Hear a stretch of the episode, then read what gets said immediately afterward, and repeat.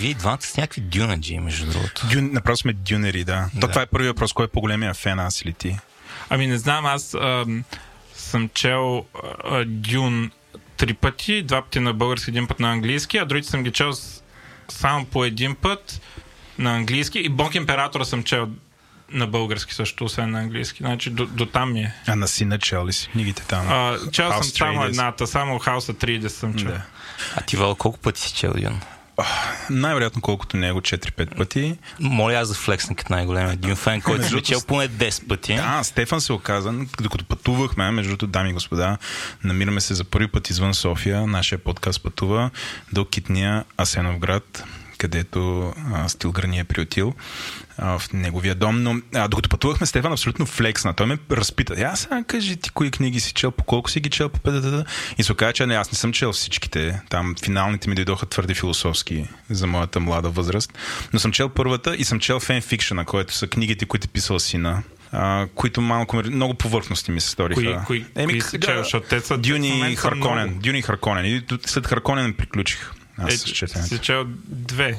Да, на практика от фенфикшн. Е, той има, има примерно Има. 7-8 нещо. Ама той е някакъв кеш граб, такова да монетизират А, върху да, нас да. феновете. А защо Стилгър си хареса този ник? А- В смисъл, той е герой. То това е много показателно. Да, а, значи това става като, като бях младеж, като тръгнахме да играем мултиплеер игри и сега влизам аз.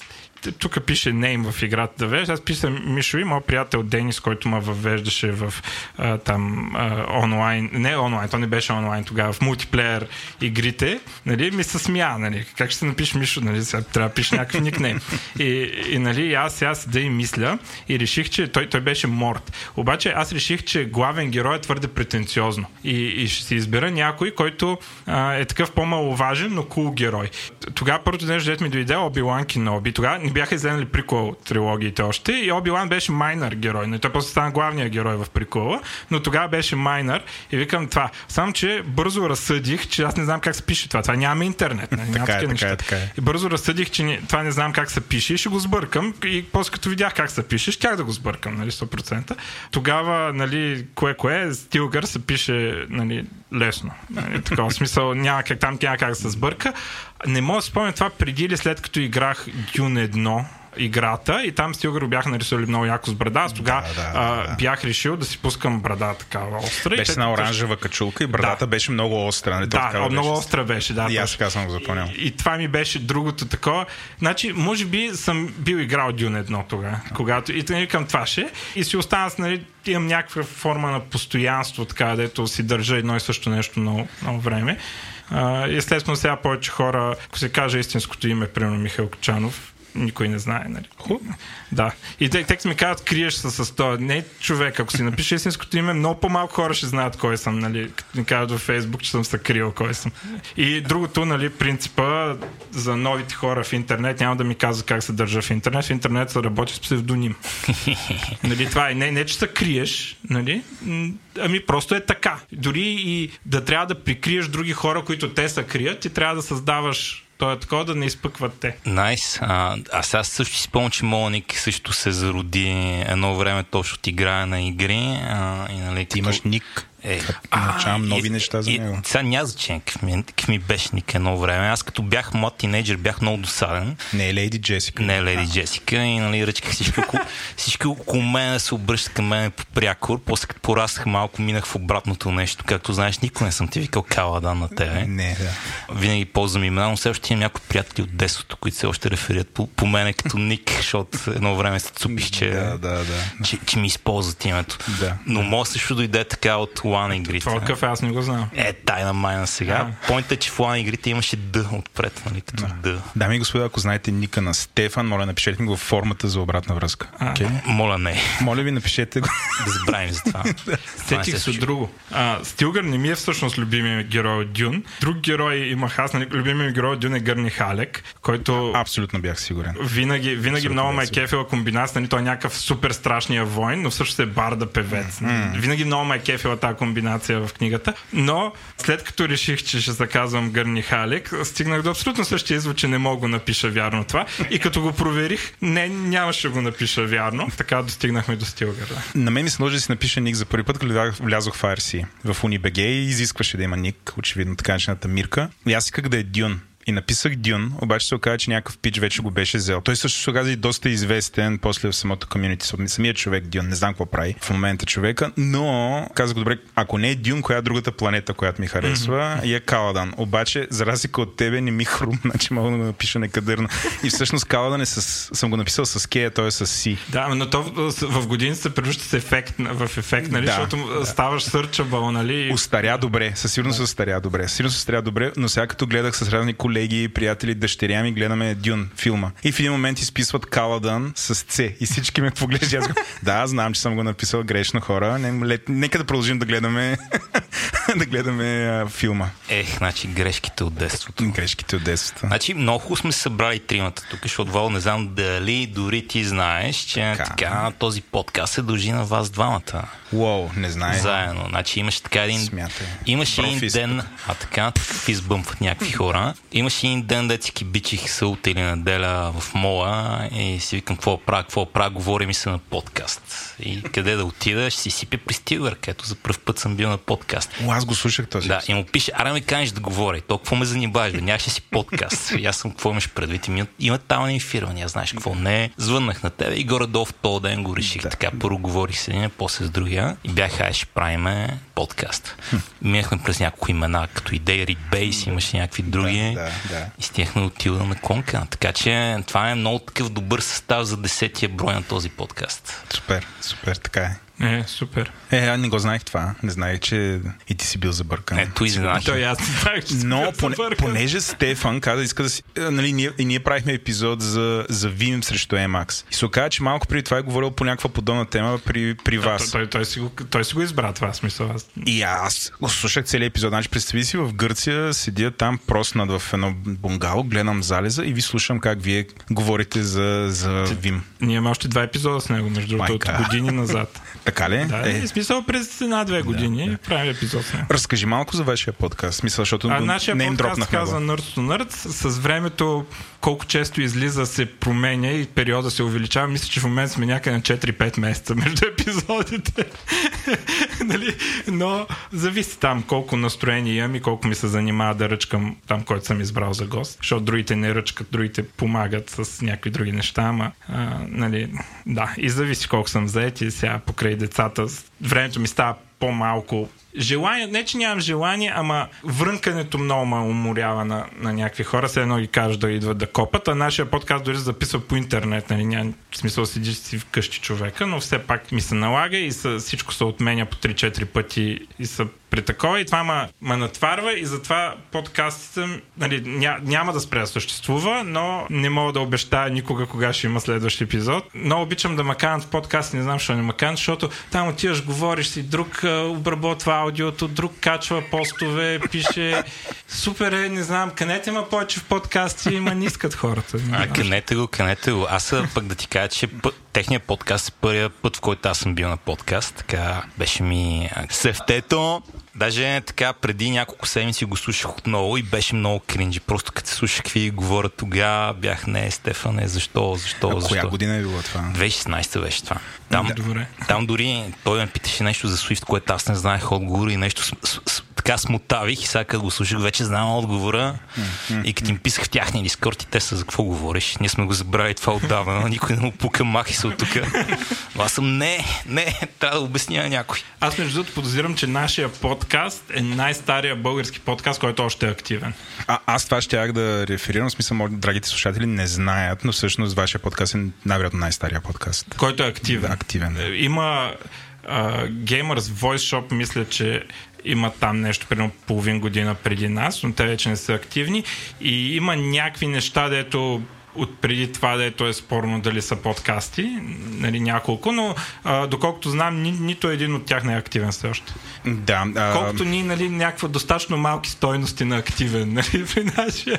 Първият подкаст, който съм бил забъркван, беше когато бях още в Interspace и BG. Ленко беше направил един музикален подкаст, което, както ти казваш, е спорно колко е подкаст, беше просто плейлист uh-huh. на готиния музика. Казваше се No Title, и, но това е в едни времена там 2003-2004 година. Това, а това беше много да. Може би е наистина първи, ако, това е, ако го наречем да. подкаст. Ако го поприем, че е подкаст, абсолютно. Подкаст от преди подкастите. Да, ако мога ви върна малко на тънача, нали, това е десети епизод. И сега мисля, че е добър момент да направим не точно малко рефлекшен, но тук да разчупим малко нещата. Първо, за момента нещата вървят добре, но Вало ми, че трябва да призовем нашите слушатели да ни помогнат малко с маркетинга. Какво ще кажеш? Да, хора абсолютно може да се абонирате най-малкото за нашия подкаст, къде ли не. Да, особено ако го споделите някъде, ще бъда много щастлив. Ако много ви кефи този подкаст, поделете го с приятели, пуснете един линк някъде. Метриките ни никога не могат да са достатъчно добри. Никога не може, но винаги може да са по-добри. Винаги може да са по-добри. Но, а, така и така е десети епизод и явно ще сме сериозни с цялата тази работа. Да, да, да. Нещо друго, което е добре да обявим днес, че ще правим Дискорд. Абсолютно най-големия дискорд за програмиране. Не, не. Един от по-малките, по възможност най-малкия. Благодаря ти, Владо. Но не. Ако го сравниш с драконите от uh, House of the Dragon, кой дракон е нашия дискорд по размер? Дракон на Деймон. Деймон. Как Сераксис, мисля, че беше. Не, не знам как се каже, но защото е някакъв шанал такъв и не е големите. Звучи като open source проект. Да, така, когато слушате този епизод, вече трябва да сме направили дискорда. Добре дошли сте да дойдете. Стига отдаваме чоплич някъде се коментира. Е, вече да. ще има. Да, да, да, да. Сигурно мога да намерите линка в описанието. Така, Ако не, просто ще търсите тил да наклона на черта. Ще видим, ще някъде се намери. Ще го намерите. Ще да. го има в. Големи хора сте, работите с компютър. Нърс ще се пусне линк. Откъдето тръгна всичко това? Да, да, да, да. Но това не е основната причина да правя Дискорд. Основната причина да правя Дискорд е, че скоро идва Advent of Code. И аз всяка година съм много ентусиазиран покрай Advent of Code. О, това беше някакво стезание, нали така? Сега, сега, сега, сега, сега, сега, сега ще. Но това аз съм много ентусиазиран покрай Advent of Code. Имам нужда някъде да гикаутвам с хора покрай Advent of Code. Така че сигурно ще има канал Advent of Code декември. Вие знаете да. ли какво е Advent of Code? Знам, че е някакво състезание, мисля, че на Google. Не ли, на Google ли е? Познах ли? Аз знае, че състезание, в което дават задачи, трябва да решат програмисти, но не знам дали е на Google. Добре, сега ще ви разкажа. Нито едно от двете не е. Дори, а, дори не е състезание, но е нещо, което мога да превърнеш в състезание, което разбира се аз винаги правя. Как работи? Има там един чичо, който има един сайт, който изглежда много аски, който всеки декември, от 1 до 25 декември, като адвент календара, пуска по една програмистка задачка. Задачката е, ето ти тук е един инпут, принтира ми някакъв аутпут, обикновено има две части, по-лесна и по-сложна и всеки ден излиза по една нова. И те са някакви такива много шано и много интересни. В смисъл не са някакъв такъв стандартен боринг шит, ми са креативни, забавни, имат леко объркащи условия. И всяка година, ако се закачиш на това, е някакъв много интересен период, където решаваш задачки и няколко от тебе също могат да решават задачки и си обменят решения. Обвързано е с някакъв език за програма? По никакъв начин. По, правиш го, на какво ти искаш. Правиш го на какво го искаш. Примерно аз по-миналата година го правих на първо 5. Миналата година. Защото си луд. Защото съм луд. Да. Миналата година го правих на ръст. Тази година планирам да го правя на ним. Това е много хубав начин да учиш език за програмиране. Примерно, борейки си тия задачки. Нали, така понаучих малко ръст. Така започна моето учение на ръст един вид. И също задачите са забавни, креативни, готини са фъне. А, така всеки ден, декември, ставаш, имаш задачка интересна. Искаш да решиш, искаш да видиш някой друг как е решил и така нататък. Човек, това ми звучи като не филм Кървав спорт, ама с програмисти. Там всички имаха различни стилове на бой. И тук пак има една задача и всеки нали, трябва да реши по някакъв... Не, не се сещам, Вал, това е някакъв филм за стари хора. Да, как не се сещам? Как не се лъже? Не, лъже, не, това само шигите на Стефан. Лъже, лъже, това са шигите на Стефан, сещам се с кръв спорт, ви. Но... Топ филм, между другото, да. Топ филм е, да, аз не мога да разбера. В смисъл, то там почва Mortal Kombat, между другото. Абсолютно, да. Те са искали да купат лиценза, ама е минал, но... Да. Само по себе си, ядно в код по никакъв начин не е Mortal Kombat или кръв спорт, но може да има и състезателен елемент. И състезателният елемент работи последния начин. Може част от вас се добавите в private група. Има един публичен такова лидерборд, ама там са някакви богове. И в тази група всеки ден някой печели точки, като реши задачите, като който първи реши, печели най-много точки, следващия печели една, по-малко и така нататък. И накрая на 25 дена могат да видите кой има най-много точки. Това принцип е по-забавно се играе за комплишенизъм, да ме да ги решиш всичките анеси на първо място, но ако искаш се бориш и за скорост, то тогава предизвикателството е първо да ставаш рано, защото задачите излизат в 7 часа сутринта и второ да ги решаваш максимално бързо Като не го препоръчвам това непременно. Аз миналата година се борих за скорост. Много важно е, като се бориш за скорост, да не си в група, където има много бързи хора, защото иначе е много депресиращо. Така че по-скоро аз искам да насърча всички детни слушати са програмисти, някакви други има, да се пробват. Първо, вау, за тебе това ще е готин начин да получиш малко питон, да се опиташ да решиш тия задачки. Няко, няколко въпроси имам. Първият въпрос ти на кое място си завършил миналата година? Защото, нали, аз познавайки ти колко си компетитив, 100% това не е било просто е така. Аз искам да уча езици и ще пиша. Не. В лидербордовете, в които бях на първо, но това е само, че един друг Мишо се успа първите два дена, иначе те ще да е на ръба. Ага, ага. Но да, миналата година беше много крайно от моя ага, страна. Ага, ага. Но дори успях два от дните да съм в първите 100 на една от задачите в лидербордовете, но това беше просто на късмет. Да. Другото, което е подозирам, що ме 7 часа сутринта. Това е някъде в Силициевата долина 00, спрямо Гринуич. Кой го организира това? Нещо този дух американец. Е? Американец и сигурно е в Калифорния. Сигурно да, в Калифорния. Да, да. да, това 7 часа за нас работи добре. Ако си в Великобритания, успех трябва да станеш в 5. да, да, те го отнасят. Ако си по-исток, сигурно ти е идеално, защото тъмън си се наспал. Да, да, да. Добре, а, да се върнем към госта, може би. се върнем към, да госта. към госта. Точно малко там, за да заспива. Прошли ядното в код тази година? Не. Защо? Защото предпочитам да играя някаква игра, вместо да пробвам Advent в код. Въжи, въжи. На какво играеш сега? На какво играеш сега? В момента точно едната игра, която съм начинал е Halo Infinite, така си малко по малко когато имам време. А другата, която играя с лапито е Outer Wilds Expansion. Outer Wilds е най-добрата игра според мен от преди две години. Мисля, че преди две години беше. Сега има експаншън и го, пак го преигравам. Тъмън малко съм позабравил, не е всичко. Тя е адвенчър игра, великолепна от всякъде. Пъзелите са до някъде свързани с физика, но по много особен начин. Много такова. Абе, препоръчвам я на всеки тази игра. Просто е великолепна. Не знам, смисъл една от... По някой път като награда на моя сайт игра на годината е някаква много, много специфична игра, тип Quake Champions, нали, дето не е за всеки. Обаче тая е от тея за всеки, както Портал е за всеки и така нататък. И може трябва да знаеш английски. Това е. е да, и да имаш, не знам, някакво такова желание да решаваш тия пъзели. Добре, понеже започнахме някакси малко да си говорим за компютри, все пак игри и така нататък. И стигаме до този момент за първият ти компютър. Това е един от любимите ни въпроси и някакси не може да не го зададем тук. Първия, първият ти мой или първите ми срещи с компютър? М- може и двете да ги комбинираш. Може и двете. Да, както ти избереш. Така, първата ми среща беше майка ми работеше за вода Сенова крепост, който там като влезете в града. Може да го видите. Тоест, всъщност вече не е на входа на града. И там имаха някакъв правец 8 а, и там съм играл инспектор Дюдю.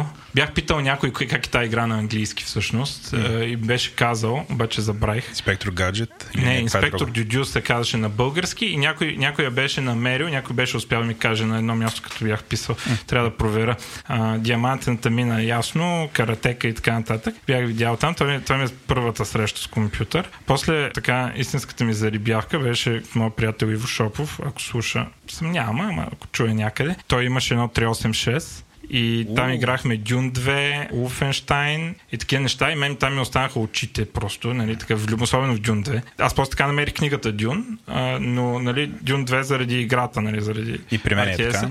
Много ясно помня как играта нямаше мултиплеер, но ние фантазирахме как като хлапета такива, как ако играем един срещу друг, какво ще направи, нали? И естествено, то, това е толкова естествено нещо да случи тази игра, че още следващата игра Warcraft идва с нали, мултиплеер. И от тогава взех да врънкам наши да ми купят компютър, който е само години по-късно. Това беше едно K5 на 90 МГц. K5 за, AMD. за младите хора, да, когато те преди това вървяха там 286, 386, 486. След това Intel направиха бранда Pentium, който аз не знам AMD, те също ли преди това? Pentium със сигурност преди K. Да, но, но това поколение, AMD, понеже не могаха да се нарекат процесора Pentium, те, техния бранд беше да, K. Да. И те бяха по-ефтини и по-бавни. И сега... Им викахме им печките, защото Ми, не то бяха помна, но, а, те, Можех печките, можехме да ги оверклокваме. Печките, мисля, стана към Атлон вече. Да. Стана печка историята. Ей, Атлона. Ей, Атлон.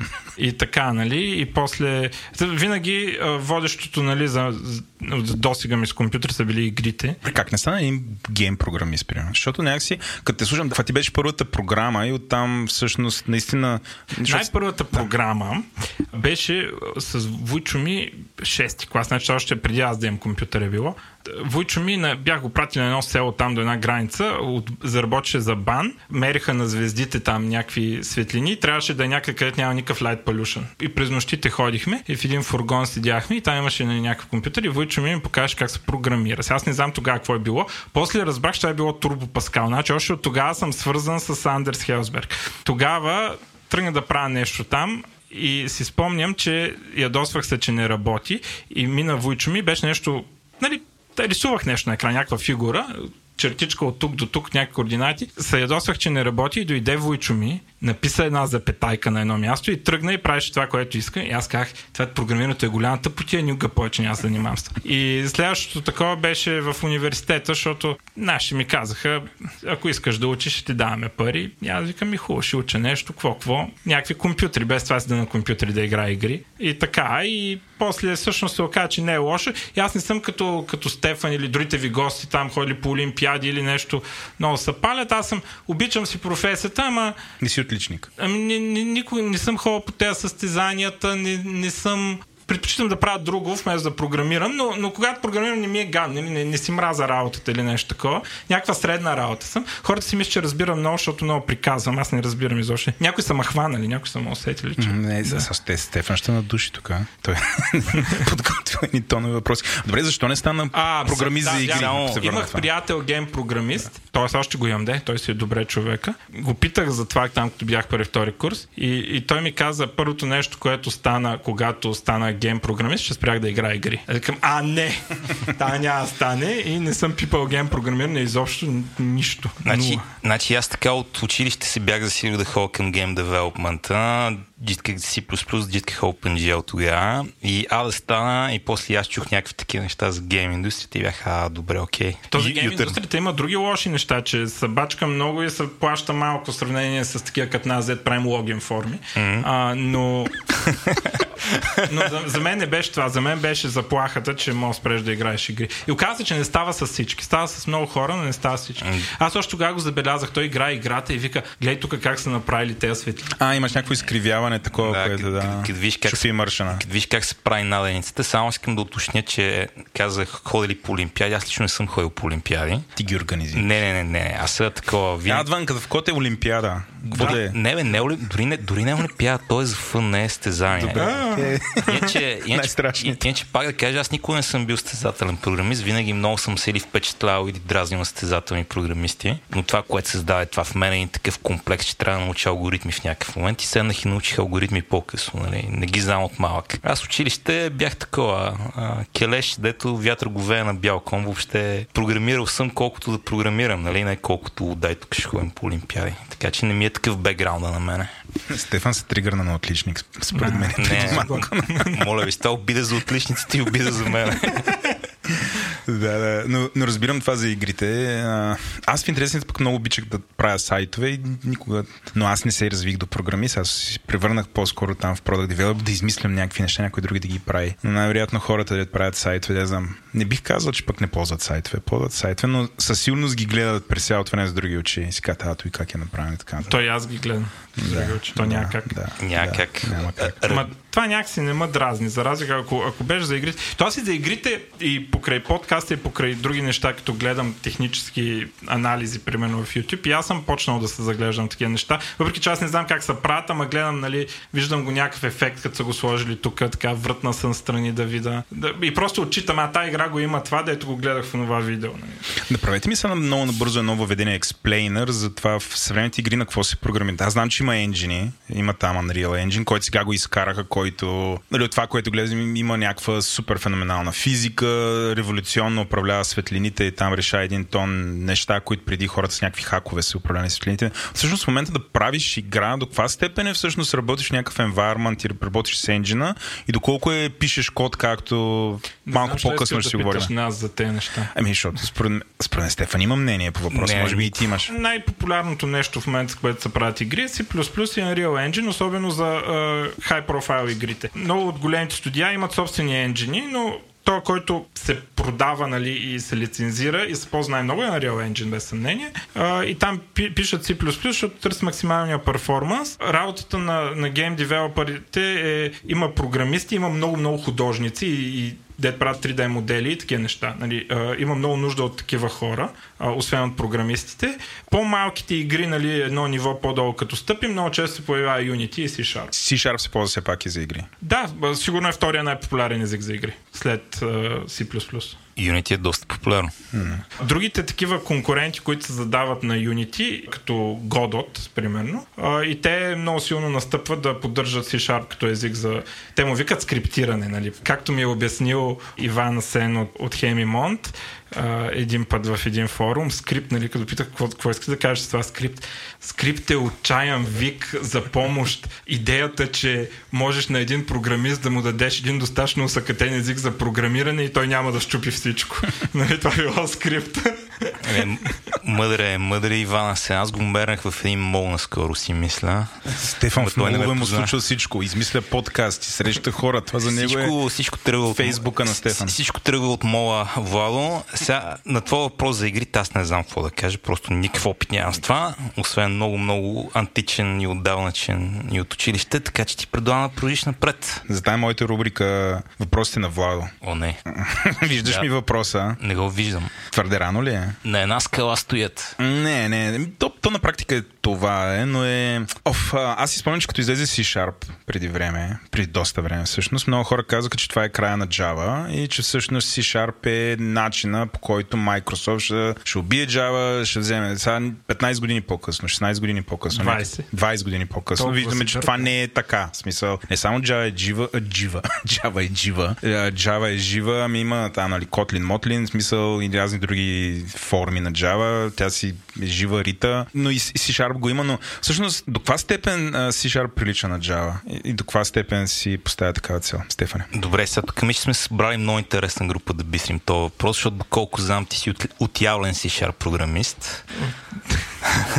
Добре. Почнал като Кимна. Linux Chia, между другото. Кимна, чакай, сега ще разберем и за това после. Да, аз по това време бягах в Java лагер, така че аз C-Sharp пипнах на версия 1, може би версия 2, не помня вече. И от тогава се метнах на Java и бях един от тия хора, които си мислиха, е, C-Sharp, не е Java най-якото да ръбъра, а, докато ти си бил в другия лагер. Така че това въпрос, а...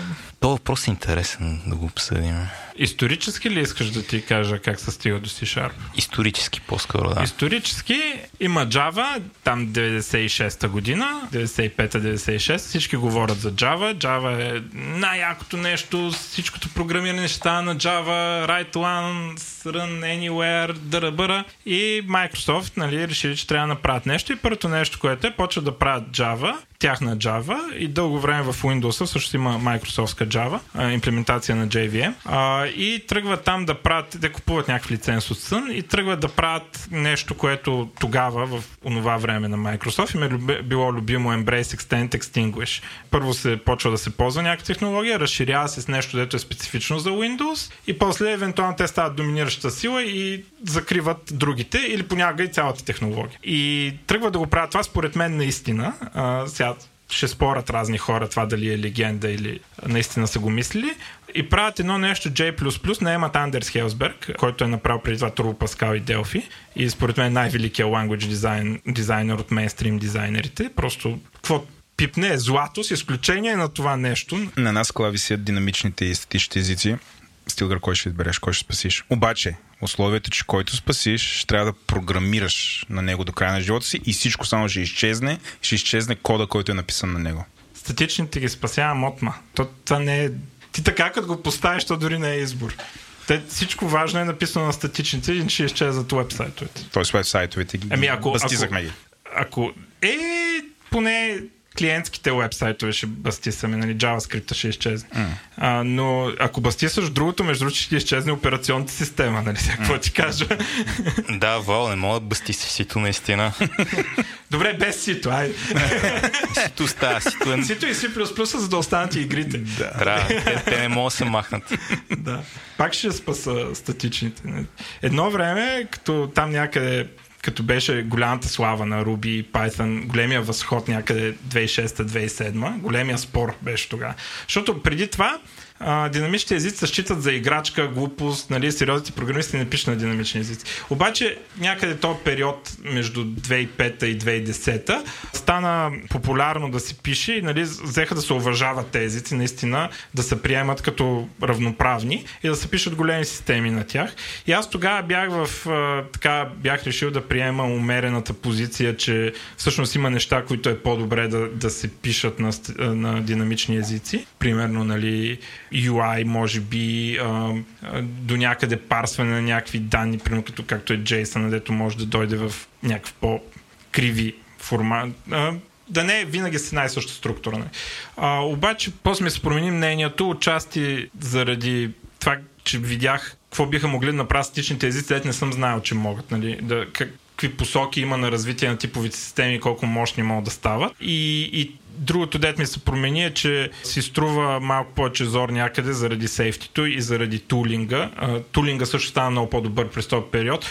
Статичните езици ти реално описваш в кода, пишеш допълнителна информация, с която работи не само компилатор, но ти работи и тулинга. Като натиснеш точка, ти излизат подсказки. Като кажеш смени го този метод, той отива и намира къде е този метод, насякъде го сменя. И, и не е като find and replace, което ако има друг метод, също име, ще го смени и него. И ще щупи нещо. И ще щупи нещо, а е, е интелигентен нали, по, по смисъла на програмата. И, и те е, инструменти станаха, нали, аз през този период, нали, накрая му вече видях колко по-добри може са. И тогава се убедих, че всъщност продуктивитето, което може да спечелиш в някои use case както казах, някои, не всички, всъщност може да се компенсира с това, че статичният език ще има по-добър тулинг. И самите типове служат като документация, като четеш кода и като пишеш, нали, вместо да ходиш в документация да проверяваш тази функция, какво, какво връща, ти просто го виждаш. И това им промени мнението. В последствие езици като TypeScript и Dart и, и дори самите езици като Python и PHP, които добиват тази възможност да слагат типове върху тях, нали, това според мен доказва. В обратната посока има, има само едно движение. Това е C-Sharp е, точно в този период, мисля, че някакво 2009-2010 сложиха Dynamic Keyword, който основната му идея беше да, да интеропва и сега повечето хора го считат за грешка това, че се направи промени ми съмнението и според мен историята доказва, че а, имаме едно силно завъртане на махалото в посока на статичните езици. Стефане, а твоето не е? Мен ми е много трудно говоря на този въпрос, защото едно време ще кажа динамични, сега е много по-нюансирано мнение. Защото, нали, говоряки си за махала, например, много е вероятно след още 10 години да имаме много добри тулове за някои динамични езици. Примерно има един език, който се казва Кристал в момента, който не пише никъде типове и въпреки това е естетично типизиран. Някаква weird смесица между двете. Е, ама сега не знам Кристал точно, ама ти ако говориш за, такова, за Type Inference, това не е това си е статично типизиране. Type Inference Файн, файн, ама ако не пише сигнатури никъде, става малко по-сложно. И пак е окамълските истории, дето правят онова Хенли Милнар, Type Inference, дето full програм, дето извира от, от някъде от дълбините от едно, едно плюс едно и извира цялата програма нагоре без да пише типове. Пак е, пак си е статично типизиране. Чакай тук задълбава в нещо. Значи, покрай защото аз нали първо съм тръгнал от Java, после съм минал на Ruby, после съм се въртял с квили на езици и така редовно си задам този въпрос през, годините, динамични и статични. И едното нещо, което най-така идентифицирам като предимство на динамичните вече, е, че много по-лесно стават абстракциите. Защото не е нужно си много семантично прецизен. Примерно, когато се опиташ да направиш нещо много генерално, което да има добър интерфейс, то много трудно се типизира. В смисъл, много типизираш, но е мък. И то не, че ако не си много добър, няма го направиш, ами като за повечето хора това е много трудно. И, или направят абстракции, или правят стрингли тайп неща. И за мен това е една така от големите, големите чаленджи в статичните езици, че абстракциите стават много по-трудно и трябва нали, езика да е много, много, много, много, с много добра типова система. Но там накъде биех е, че примерно в момента Ruby има следната философия за типовете, с което аз не съм съгласен, между другото. Всички така сме много скептични. Ако питаш Мат, автора на Ruby, той ще каже, искаме тук да вкарам. Абе, не искам да вкарам сигнатури в езика. След 10 години ще имам много яки тулове, където ще имаш целият development experience, който имаш в динамичен език, в статичен език, извинете, ма ще го имаш в Ruby, който е динамичен. Което на теория според мен е вярно, в Ruby комьюнито не вярвам да стане. Там няма Андрес Хелсбери, Хелсберг, нали? Ако до от Microsoft сигурно ще го направят в, в Ruby, ама не мисля, че Маци компания ще го направят в Ruby. Аз гледам Стилгър, май не е съгласен с теб. Прави ни физиономия. Сега, не съм съгласен това, което казваш е вярно за абстракциите. Тук ли е момента да кажа за пирамидата от Лайна? В този подкаст може да казваме Лайна? Може да кажем Лайна. За пирамида. Да. И за пирамида. А, както така анекдота разправя, нашата работа като програмисти е да строим пирамиди от лайна. Това е, нали, пирамидата е сравнително стабилна конструкция от лайна. Пробвали сме и други форми. Но, ако лайното е JavaScript, с което трябва да строим нещата, нали, TypeScript е супер велико нещо, е като гумени ръкавици. Той подобрява качеството ни на живот страшно много. Но всъщност бихме предпочели да не строим пирамидата от лайна. И TypeScript има такива, защото отдолу е то JavaScript, има такива фичъри, които са брутално сложни, като примерно тези map types и някакви, дето ме боли главата. Обикновено ги разбирам на третото прочитане на блокпоста и после ги забравям. И са брутални, защото те, те статични типове следва да опишат патърни, които са родили в динамичен език. Нали, той, той, който е писал патърна, тази абстракция, която нали, много хубаво изразява нещо, а, го е писал на динамичен език и не е мислил как някой ще му сложи типове. И да сложи типове наистина става брутално сложно отгоре. Обаче, какво би станало, ако примерно нямаше изобщо поначало, не беше този JavaScript, беше на C-Sharp, ами ще се измисли друго. Може би нямаше да е най-перфектната абстракция, ще да е някаква окей okay абстракция, но щеше много, много да, да, да може да се опрости типовата система. И примерно, за мен е това, че TypeScript има толкова много, много, много по-мощна типова система от C-Sharp, не е задължително хубаво. Да, той може да изрази повече абстракции, но, но в C-Sharp света просто биха, нап... биха били написани много по-просто. Ще дам един прост пример. В TypeScript може да изразиш, че аргументът ти е string, но стоеността на този string е да кажем on или off или нещо, file not found. И компилатора има способността да проверява дали този стринг, който се подаде, е точно една от тези стойности. И да кажем, това е нали, мощна типова система, която в C-Sharp не мога изразиш това. Обаче в C-Sharp никой няма да напише така библиотека, където приема стринг и изгледа on off. C-Sharp ще си направиш num, нали, той ще има тези стойности. И да, може би тази типова система е по-мощна. Може би в някой случай е по-добре да се опише така абстракцията. Обаче аз във всеки един момент ще взема езика да е по-прост. Как, как беше там? А, колкото се може по-прост, но не по-прост. Не като гол. Любим език за програмиране на Стефан. Да, да, Not. и моя любим език за програмиране. Да. И това нещо, аз не съм съгласен, че трябва да искаме типова система, за да се изрази всяка абстракция. Ще направим малко по некачествена абстракция, малко, за да вземем голямо упростяване на, на типовата система. Това Ми, смятам аз. Това го разбирам теоретично, като съм го виждал на практика се отива в Stringly Typed. Става така. Ми не знам, C-Sharp не става така. Е, аз па не знам достатъчно C-Sharp. Но, виж какъв ми е поинт. Ruby, примерно, нали, има с много възможности да с други езици и продължава да е език, на който съм много продуктивен, защото е много гъвкав език. Mm-hmm. Сега, за тази продуктивност лесно мога да си платя година по-късно, защото сега като работим на система от стотици хиляди реда код писани на Ruby и rename метод не е толкова лесно, колкото в Java, е мък. Щях да искам да мога по-лесно да rename в Ruby, уви не мога и всичките development tools ще ми помогнат. Така че аз лично нямам някакъв много такъв а, лек отговор. Тоест много лесен отговор на този въпрос. Но при всички случаи, винаги като правя нещо малко и това не е нужда да е бързо или не се е задълбал в нещо, което има много сложна семантика, която трябва да моделирам, винаги и накрая да не успявам да го направя по-просто по-гъвкаво и по-бързо с Ruby. Което, нали, пак не искам да кажа, че има нещо различно от прост отговор тук. Няма прост отговор обратното, обърках се, какво искам да кажа. Няма просто отговор тук според мен, но лесно е подцениш динамичния език дори в, в, в този модерен свят на много силни типови системи, но въпреки това моята интуиция все още е, че именно продуктивити там, което няма получиш на друго място. Дали си готов да платиш цената за него е друга тема. Ти, ти правиш ли тайпус, като пишеш код? Защото аз правя. Ами, правя, ами не правя много, защото ползвам completion доста. Но по време на време правя, да. Ами не знам, мен това ма трови много, като пиша JavaScript. Хиляда пъти ги ръмвам нещата. В смисъл, аз правя много явно. Ами мене по-скоро не, ме, не ми е драмата с тайпус. Драмата ми е с това да проверявам нововете. Някъде на код, който не познавам. Е, това е едно нещо, където, mm-hmm. където си има типова система, просто е майка си и баща си. Не, ама, ама представи си, като работиш един екип, ако някои хора правят тайпус, други не правят. Нали? И говоря за, за съвсем миниатюрни, не, не, че не знаеш как се пише думата, ми буквално натискаш друг клавиш. Пръстът ти отива другаде. Аз правя доста такива. Ти трябва да имаш предвид, че като се избере такъв език, ти мога да не правиш и, и и това не ти убива продуктивността, но ти удряш всички тези хора, които правят. Защото там тайпото избива, нали, в, те трябва да пуснат програмата, тя да, да крашне, а е отново примерно като веб такова, може да, да имаш, да цъкнеш през някои неща, за да стигнеш до това нещо. И, и това нещо, сега юнит тестове ли ще? юнит тестове ще кажа, няма, няма нужда чак да цъкаш, но да. А, да, добре, но, но статичните типове ти намаляват нуждата от, юнит, от количеството юнит тест. Пак трябва юнит тестове, но по-малко. Иначе трябва да тестваш и неща, които типовата система би доказала. Примерно. Не, виж, това тотално купувам. Според мен кажеш две неща. Първо, едно тук ти има екип, който не е толкова отракан Руби програмист, колкото съм аз, те ще страдат от това, което купувам от всякъде. Нали? Това намериш екип от много добри първаджи става все по-трудно.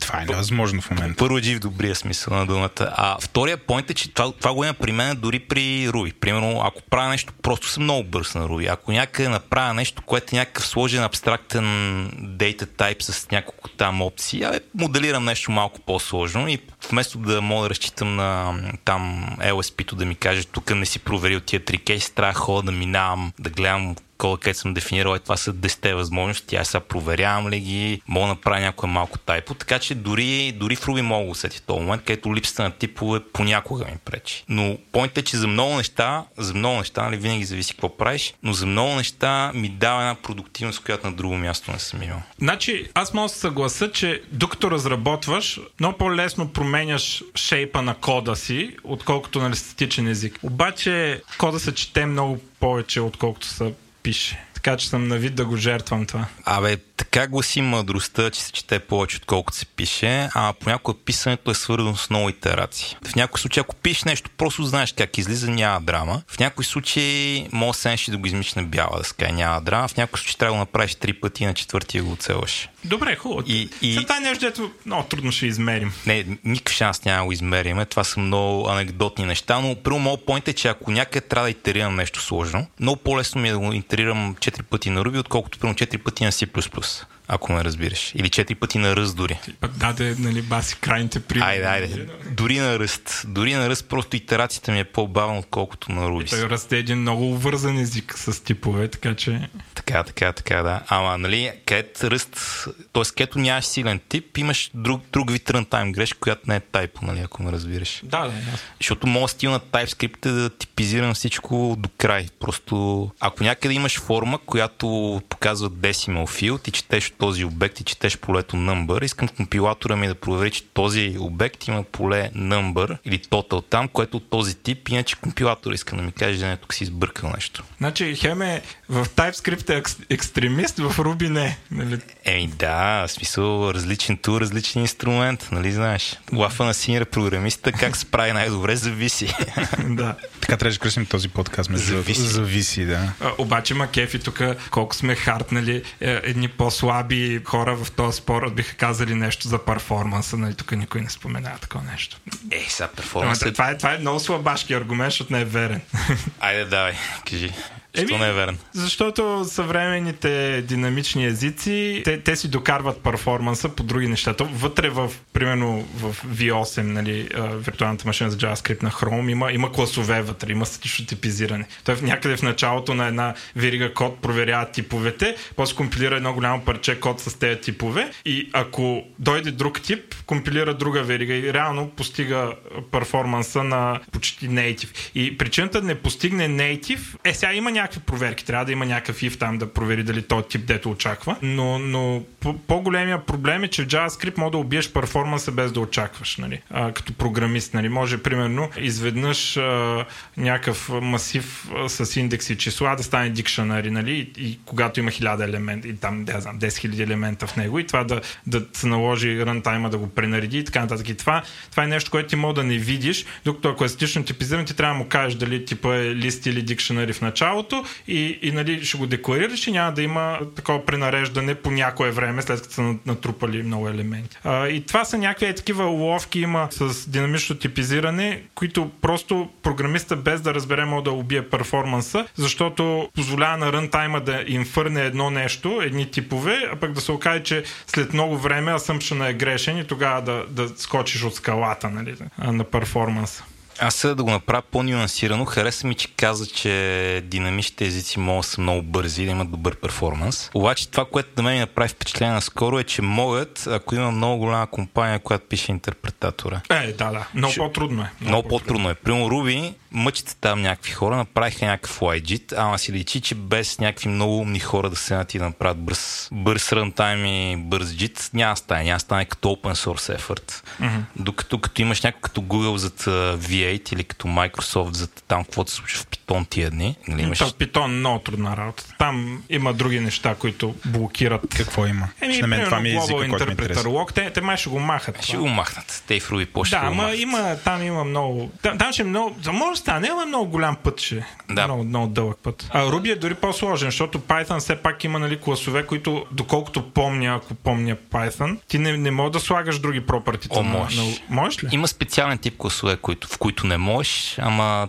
рядко се ползват, обикновено, обикновено можеш да променеш имиш. Ама той затова има фатки, с които да се бориш. Mm. Те, те Ruby в момента правят една така оптимизация, която се нарича Object Shapes, mm. където на базата на как дефинираш пропъртите ти сменя типа на обекта един вид постоянно. Но веднъж като знае какъв е типа, може да каже това пропърти, ето тук без да прави хеш lookup. Нали? Mm което е най-балното нещо, което може да се случи. Но мен това ми е така, защото аз нали съм голям фен на open source и това е едно от нещата, които много ми прави впечатление, че кеф има да има open source проекти, които са много добри, обаче много често те, които наистина перформат добре, са добре дизайнът, имат голяма компания за тях, за щастие или ти, за Ти като кажеш open source, имаш предвид community driven, нали, в случая, защото той V8 е open source. Примерно, да. Community driven. Не, и при open source всъщност. Mm, е, защото да. нали, едно е да, да е open source, друго е да трябва да си го купиш от uh, Съм, примерно, за да го пробваш, което е много голям шоу-стопър за някой, който първо навлиза в тази индустрия. А на мен това, което винаги ми е било любимо в open source е, че мога влезеш много лесно в него. Нали? Няма, няма някакъв такъв драма. Даже аз като бях uh, беден ученик в училище, не мога да си купя Visual Studio. Трябваше да пиратства едно време. Пиратства ли го? Е, и сега не, не казвам. Да кажеш. Не е казвам. Стете сами какво е отговор на този въпрос. Но другите неща по това време, които бяха open source, поне не плащаш, за да седнеш да ги научиш. И тук, между другото, Вало, в а, фидбека на епизода много ме храня, че съм станал някакъв Microsoft фенбой. Което не знам, не, не мисля, то... че е вярно, но не, да. Но да, нека си поговорим малко за това. Нека си поговорим малко за Microsoft, за Open Source. Аз наистина и... исках да се захвана точно в този момент. Между аз го наричам свободен софтуер все още, защото съм някакъв такъв фри софтуер фанатик. Ма свободен като бира или свободен като какво беше? Свободен като свобода. Free is freedom. Да, не като безплатно.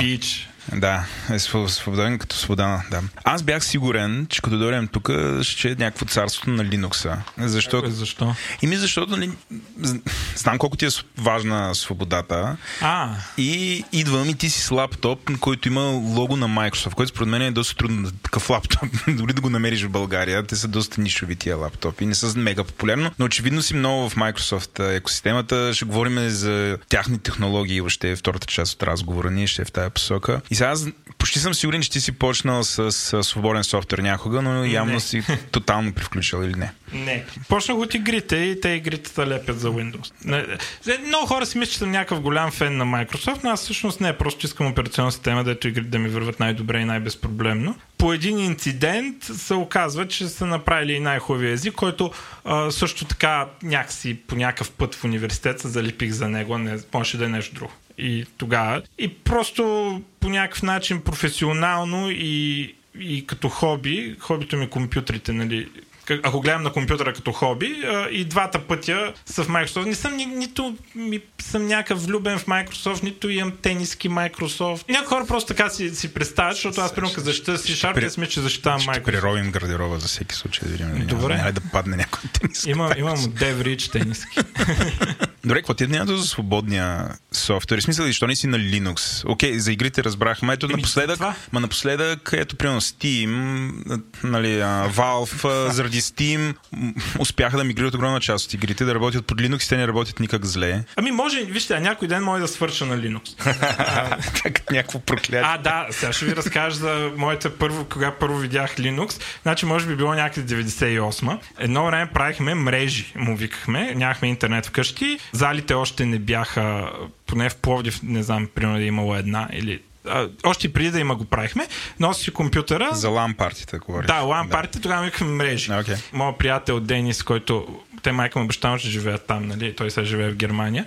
Си нося компютъра аз с CRT монитора. За разус беше 14 инчов, нали? И вързваме там и играем някакви неща. Doom, Warcraft, а, нали? Още нямаше Starcraft, после и Starcraft. Имаше един пич, идваше там, Иван Скаше, Иван Сан му беше ника. И по едно време ме пратиха мене като най-млад на една мрежа. Той не, ама имаше LAN карта. Аз трябваше да взема LAN карта. От уния LAN карти с тетките от засещ. Не, не с те RG45, ами с тетката, дето е теобразно и кабела обикаля през всичките лан карти. Аз още имам някъде тук такова за спомен. ще ни покажеш, както и да е, отивам да взема лан карта от него, защото няма всеки лан карта. Имаме две в града и ги въртим. Да, докато носи да се спъне да изтърве.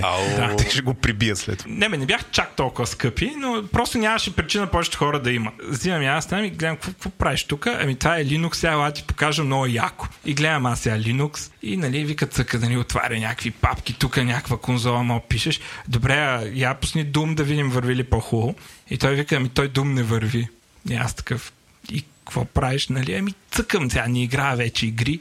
И той човек, а, след този случай съм го виждал само още един път, пак отиваше да взима някакви дискове с Linux от някъде и повече не съм го виждал този човек на живо. И, и така Linux погълна нашия приятел. Това беше. Да, и се, се пази от Linux от тогава. да. Той не играе игри, от тогава не играе игри. Еми, не, аз не знам и съществува ли още човека, не съм го виждал от 20 години. така, повече, повече от 20 години. Не а... знам, така и от тогава имам страх от Linux. Аз, аз ще кажа, че аз от Windows също тръгнах и много късно минах на Linux. Минах на Linux на първата работа, чак и аз не знам защо, не мога да си помня. Беше много модерно във фирмата и трябваше... Нали, нали не знаеш, Вал трябва да мога всичко, ако мен бяха Linux да, да, как ще цепят колектива. И така късно влязох в този свят. Нали. Помних как един съученик в девети клас ми говореше за форк, какво е форк и как не знам какво е форк в програмист, аз съм на си. Напусни. Да.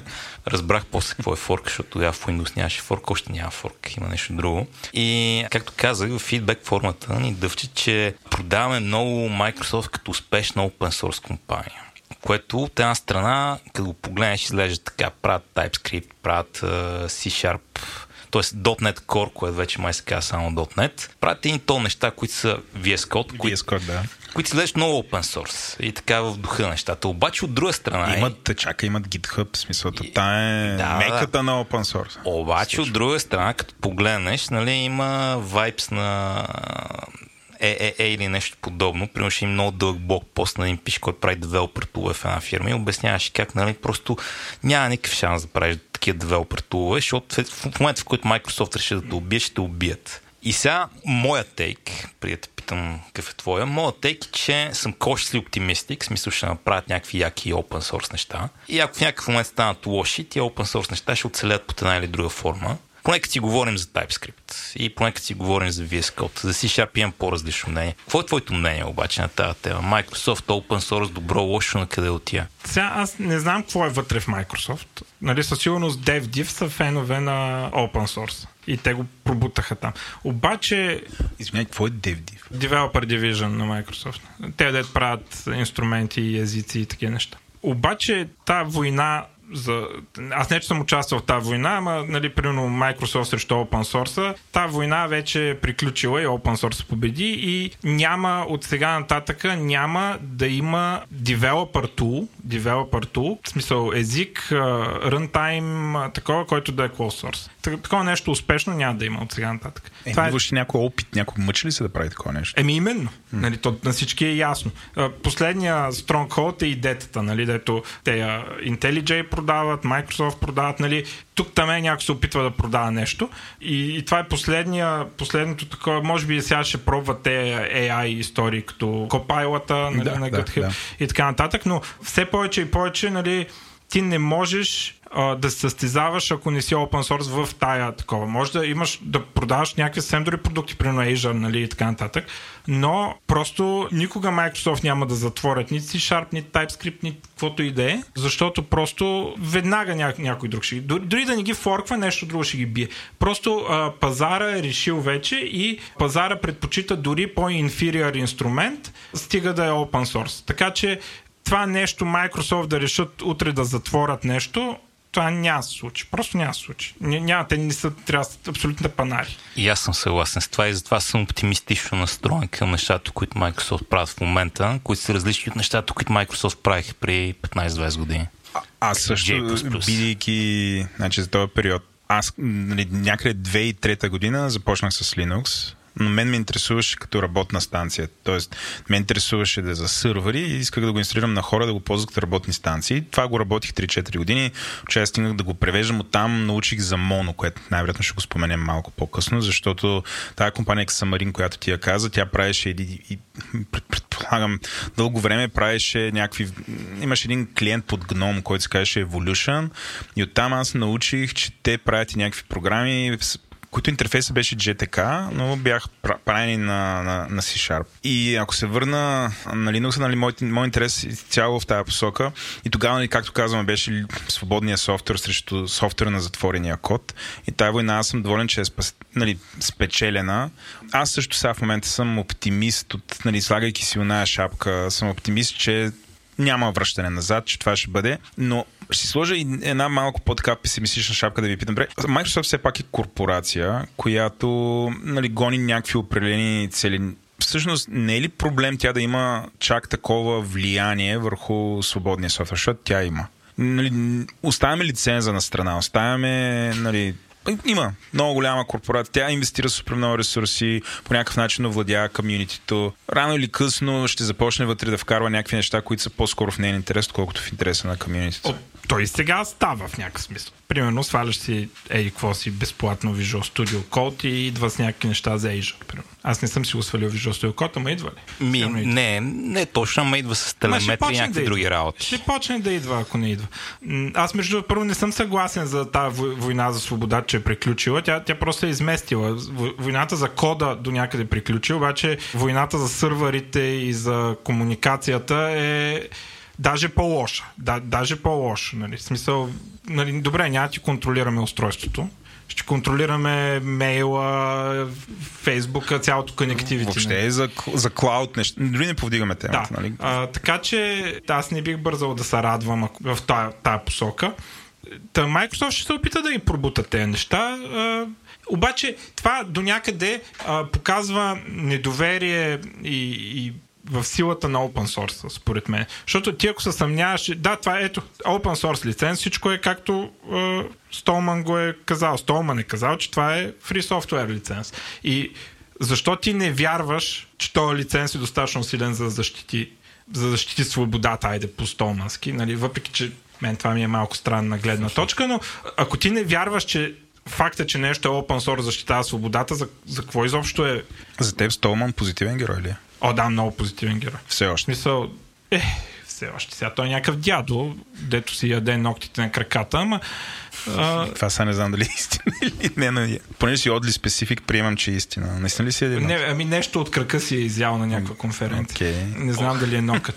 А, и ходи бос, нали, е такива неща. Дори самото а, измислене на open source и това, че той успя да го пробута нали, в един свят, който тотално тази идея е нали, някаква тотално чужда на всички. И той успя там някакъв хипар, в такъв, а, да, да пробута тази идея и, и сега света е на, света на столмане софтуер. Специално, да, да кажем специално DevTools. Нали, разработка, софтуер за разработка, езици за програмни компилатори, там а, така нататък. Е, има един тон софтуер, ето е свободен софтуер. Примерно да, да, да. да, да, да кажем, примерно за операционната система. система, да кажем, не, Абе, Android open source, ама толкова много не open source има в него. Защото ти можеш да вземеш Android да си направиш телевизор с Android, ако си компания. От там нататък, дали като нормален потребител, примерно майка ми не, не, не мога да ползва и от уния open source Android. Първо, че не мога да го инсталира, но дори го инсталира, ще види зор. Но така ли, че е, живеем в света на Столман, той е победил, нали? И това, е, това е нали, супер важно. Освен това, той е направил и много важни неща. В смисъл, чисто като код там, освен Emacs, имаше. Аз ме гледах, има, има си някакви. Компилатора на всичко, за си. Да, GCC, да. да. Всичко освен ядрото в общи ли? Да, да. И гнухърт направи, огромен, огромен човек и огромен програмист, между другото, не само а, нали, нали, като философски там, гледане на, на open source. Аз това, което не съм много съгласен с него е да се гледа на на софтуера като най-важната част от свободата. Нали? Да, да гледаш на, на свободата през софтуера. Нали? Това, това е него много екстремистско мнение. Но а, така или иначе, огромен е и е победил. И сега, каквото и да каже, колкото и да го кенсълват, нали, то, то толкова огромен, че нали, е абсолютно смешно нали, някой. И всичките глупости, дето е прикава е много глупост. Нали, но е толкова голям, че нали, винаги трябва да се уважава. И така. Вие двамата с кой се асоциирате повече? С Толман или с Торвалдс? Чия Първо- философия? е Първо аз къде ще... а, като философия. Еми да, защото те са доста различни. Бих казал, че се мразят. Ако най-вероятно биха се сбили, Е, те се мразят за там. За, за всякакви Какви неща, да. но имат спор, да. Ами аз съм по-скоро като Торвалдс, защото самия факт, че имам Windows и навсякъде, нали, а, показва, че а, Торвалдс е прагматичната страна. Нали, и, той, и той вярва в open source и така И нататък. диалога срещу инженера, философ срещу инженера, то това е Да, сблъсък. а, но и двамата са големи инженери и Торвалдс не, не страни от политиката и философията. По- Ама не по-малко. не Ти това като до основното. Столман, като го сложиш до Столман, всеки изглежда като а, нали, ти, си някакъв седе, само пише Като кодиор. нали, Да. А, но но всъщност, ако, ако го гледаш като нормално, той си говори за свободата, говори се за тези неща. Също много макефи на, на Торвалдс отношението. Нали, смисъл, как, как ги, аз имам фанелки с негови цитати. Такива онлайнери ги коли в мейлите. Да, да, дед ги да. прави ги салата и нали, аз съм учел някакви рантове там в имейлите и така винаги се фащам, че съм съгласен. Примерно имаше един, дето ги караше да не чупят binary compatibility, нали, защото уния, ама то имало source code compatibility, open source, а баба, нали, идеологията. Ама умни ли сте, бе? Наша цялата работа е да им върват на хората програмите. Ние не пишем операционна система, за да напишем най-хубавата операционна система. Нашата цел е да върват на хората програмите. Като щупите на хората програмите, едно нищо не сме направили. И нали, и, и беше ги, хранише ги и вика, ако някой не мога го разбере това, не искам повече ми камитва код в ядрото. е такива някакви, а някаква зверска храна и обиди, нали? Ме е много маке в този стил. Да, значи аз съм по-близо до Торо с философски погледнато, защото Столмен има една агенда така, която като го послушаш малко как ти говори за ми то тук ще даваме пари на някаква, институция или нещо, или па хората ще ви оправят бъговете, вие ще им давате палните, гра- гради някаква, като му проследиш идеята, гради някаква друга економика за писане на софтуер, докато Торвалдса е някакъв кода отворен, нещата са безплатни, прагматизъм и трябва бачкат, което за мен е sweet защото това за мен е най-якото нещо в програмирането. В Ма те и двамата трябва да съществуват, защото аз между другото от теб го чух, че целта на крайностите е да дърпат средата. А. а и ако не съществуваше Столман, не може да съществува Торвалдс, не може да съществува средата, нали? И ние, да, нали, ние може да сме по средата, ама ако коня там не съществува, средата ще е да съвсем друга. Прав си, но аргумента ми не е, че искам да кенсъл на Столман, не искам, просто, че съм по-към принципно, ако нали, там на скалата са, ще спаса Столман. Защото според мен ще излезе друг Торвалдс. Ако Столман съществува, ще излезе друг Жестоко, Торвалдс. аз съм абсолютно Това е, съгласен. това е интересно. Между другото, това за крайност, което ти каза, така Панчев обясни либертарианството с него Не съществуване. дей сега, не дей. Няма, само го казвам. В смисъл, но не сме събрали да си говорим по тази тема. Знам, бе, слушал. И като казахме за какво сме се събрали да си говорим, може би е време да Е, започнем. стигнахме ли? Стигнахме Час и ли? 15 минути. Час и 15 минути. Хората някакви вече побеляли. Ай, ти кога си говорят за шишар, бе. Е, имат си да се превъртат хората, бе. Точно така. Прев-. Ами да, там има един плъзгач хора, може да го теглите Само, напред-назад. само ако някой беше казал докъде да го изтеглите. Е, това е сега загадка. Ще превъртят Д- напред-назад. Добре, здравейте, добре дошли. Вие слушате десети епизод на Тилда на клона черта.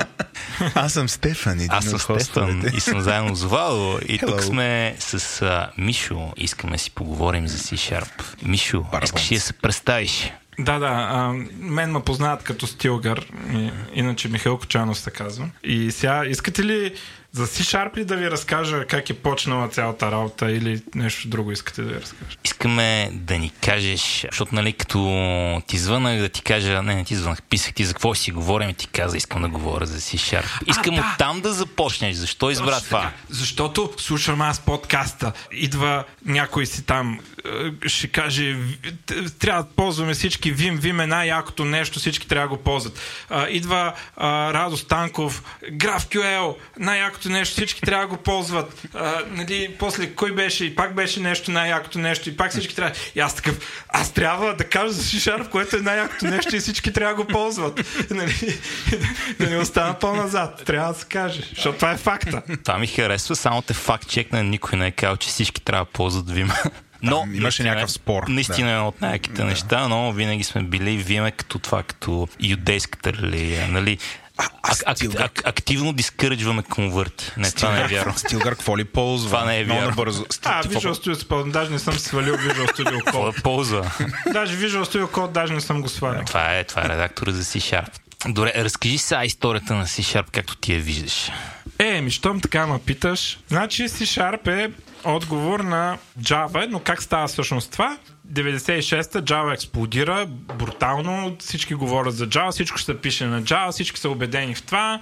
Write once, run anywhere, всичко говори за това. Microsoft леко изтръпват. Наемат Андерс Хелсберг, нали, който преди това е правил Delphi и Turbo Pascal. И първо почва да правят едно нещо J++, което е тяхна имплементация на Java. Може би като сте ползвали Java в най-ранните години, е било всъщност Windows-ката виртуална машина на Microsoft. После вече сега ще кажем защо се стигна да я няма. И те тогава правиха тази тяхната стратегия Embrace Extend Extinguish, която е, взима се един продукт, почва да се ползва чужд, а, разширява се с някакви Windows специфични неща. И после всички почват да ползват те Windows специфични неща, защото те потенциално са хубави. И другия продукт след това умира, това е Extinguish фазата, альтернативния, защото не, не поддържа тези другите неща, които са за Windows. И така Microsoft си прибират продукта и евентуално могат да решат даже да го убият в някакъв случай. И те наистина, според мен, това са правили тогава. А, почват да правят едно нещо наречено J++, което е Java, като му слагат а, делегати, които после ги има в C-Sharp а, и някакви, мисля, че някакви интероп с com. Нали, те неща трябва да добавят. Сън обаче, аха, чакайте момчета, съдят ги, защото според тях лиценза, който сън са продали, има право само да имплементираш Java. Не може да добавяш нещо. Съда решава, че да, така е. А, Microsoft са принудени легално да спрат да правят Java. Та, Java там е JWord. Ако видите всички... JScript, между другото, някакви хора си мислят, че е различно от JavaScript. Нали, че е Microsoftския JavaScript, нещо такова. Не, JScript се казва така, просто защото думата Java е била забранена там по легални причини. Нали, и, и JScript си е JavaScript. Нали, някакви хора говорят глупости. Нали. За тези от вас, които не знаят, едно време Microsoft Internet Explorer не работеше с JavaScript, работеше с JScript. Така че като седнеш да напишеш някакъв а, код, който работи за тогава, какво беше? Netscape, Firefox не мога да си спомня. Това ще е JavaScript, обаче като пишеш за Internet Explorer, там е JScript и имаха леки досадни разлики. А, разликите са... Само секунда, това са времената. Internet Explorer 5 срещу Netscape навигатор 4.7. В смисъл, Даже- това ли Да, време ама говорите? те, те продължават доста до, И след до това Firefox. 6. Да. До Ага, Firefox. и после нали, там. Firefox. Окей. До Firefox. Да, продължават и в Firefox, нали, тези драми. А, но, но разликите не са, защото Microsoft са искали да направят нещо друго. А, просто се е получил като JavaScript development, тогава е някакъв хаос, всеки си добавя каквото си иска, всеки си го прави както му хрумне. Ни- Никой не го е смятал за важен в началото, после е станал. И причината грешките излизат като JScript, а не като JavaScript е просто забраняването на думата Java в Microsoft. А, всичките неща се казват J, нали, които са свързани с нещо с Java в името, нали, не само Java, ами не, Java-та Java, ами такива неща като JavaScript. А, и а, правят тогава J++, банват ги сън, нали, там легално губят делото и те ми нещо ще правим, трябва да състезаваме на това и почва да правят C-Sharp, където почва Greenfield, нали? А, и Андерс си, той до голяма степен Java, като Андерс си докарва някакви неща от неговата визия а, от Delphi. Значи за мен е най-най-важното нещо такова е пропартитата, което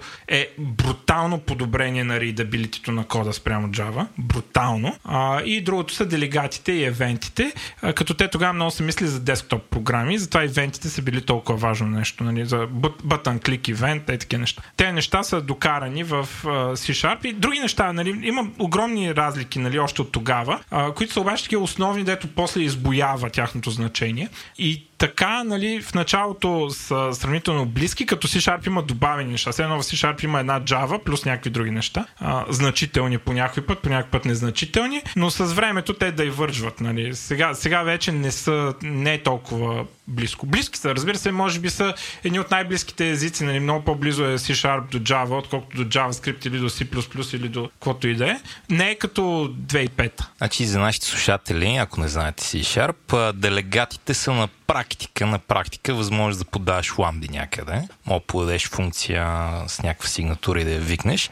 Евентите са механизъм около това, който прави нещата малко по-лесни. Нещо, Ако, което ако сте C++ програмисти, делегатите са указатели към функция, ако, нали, почти. Нали, не е с гербиш колектор отгоре. Да. Ам, ако сте а, Java програмисти е, или други, I can JavaScript програмисти са нещо близо до First Class Function, въпреки че не са всъщност First Class Function, но не, много близо. Така съвсем леко да примежиш и изглежда като First Class Function. А ако сте Java програмист е като сам type. Сам single abstract метод. Single Abstract метод, да.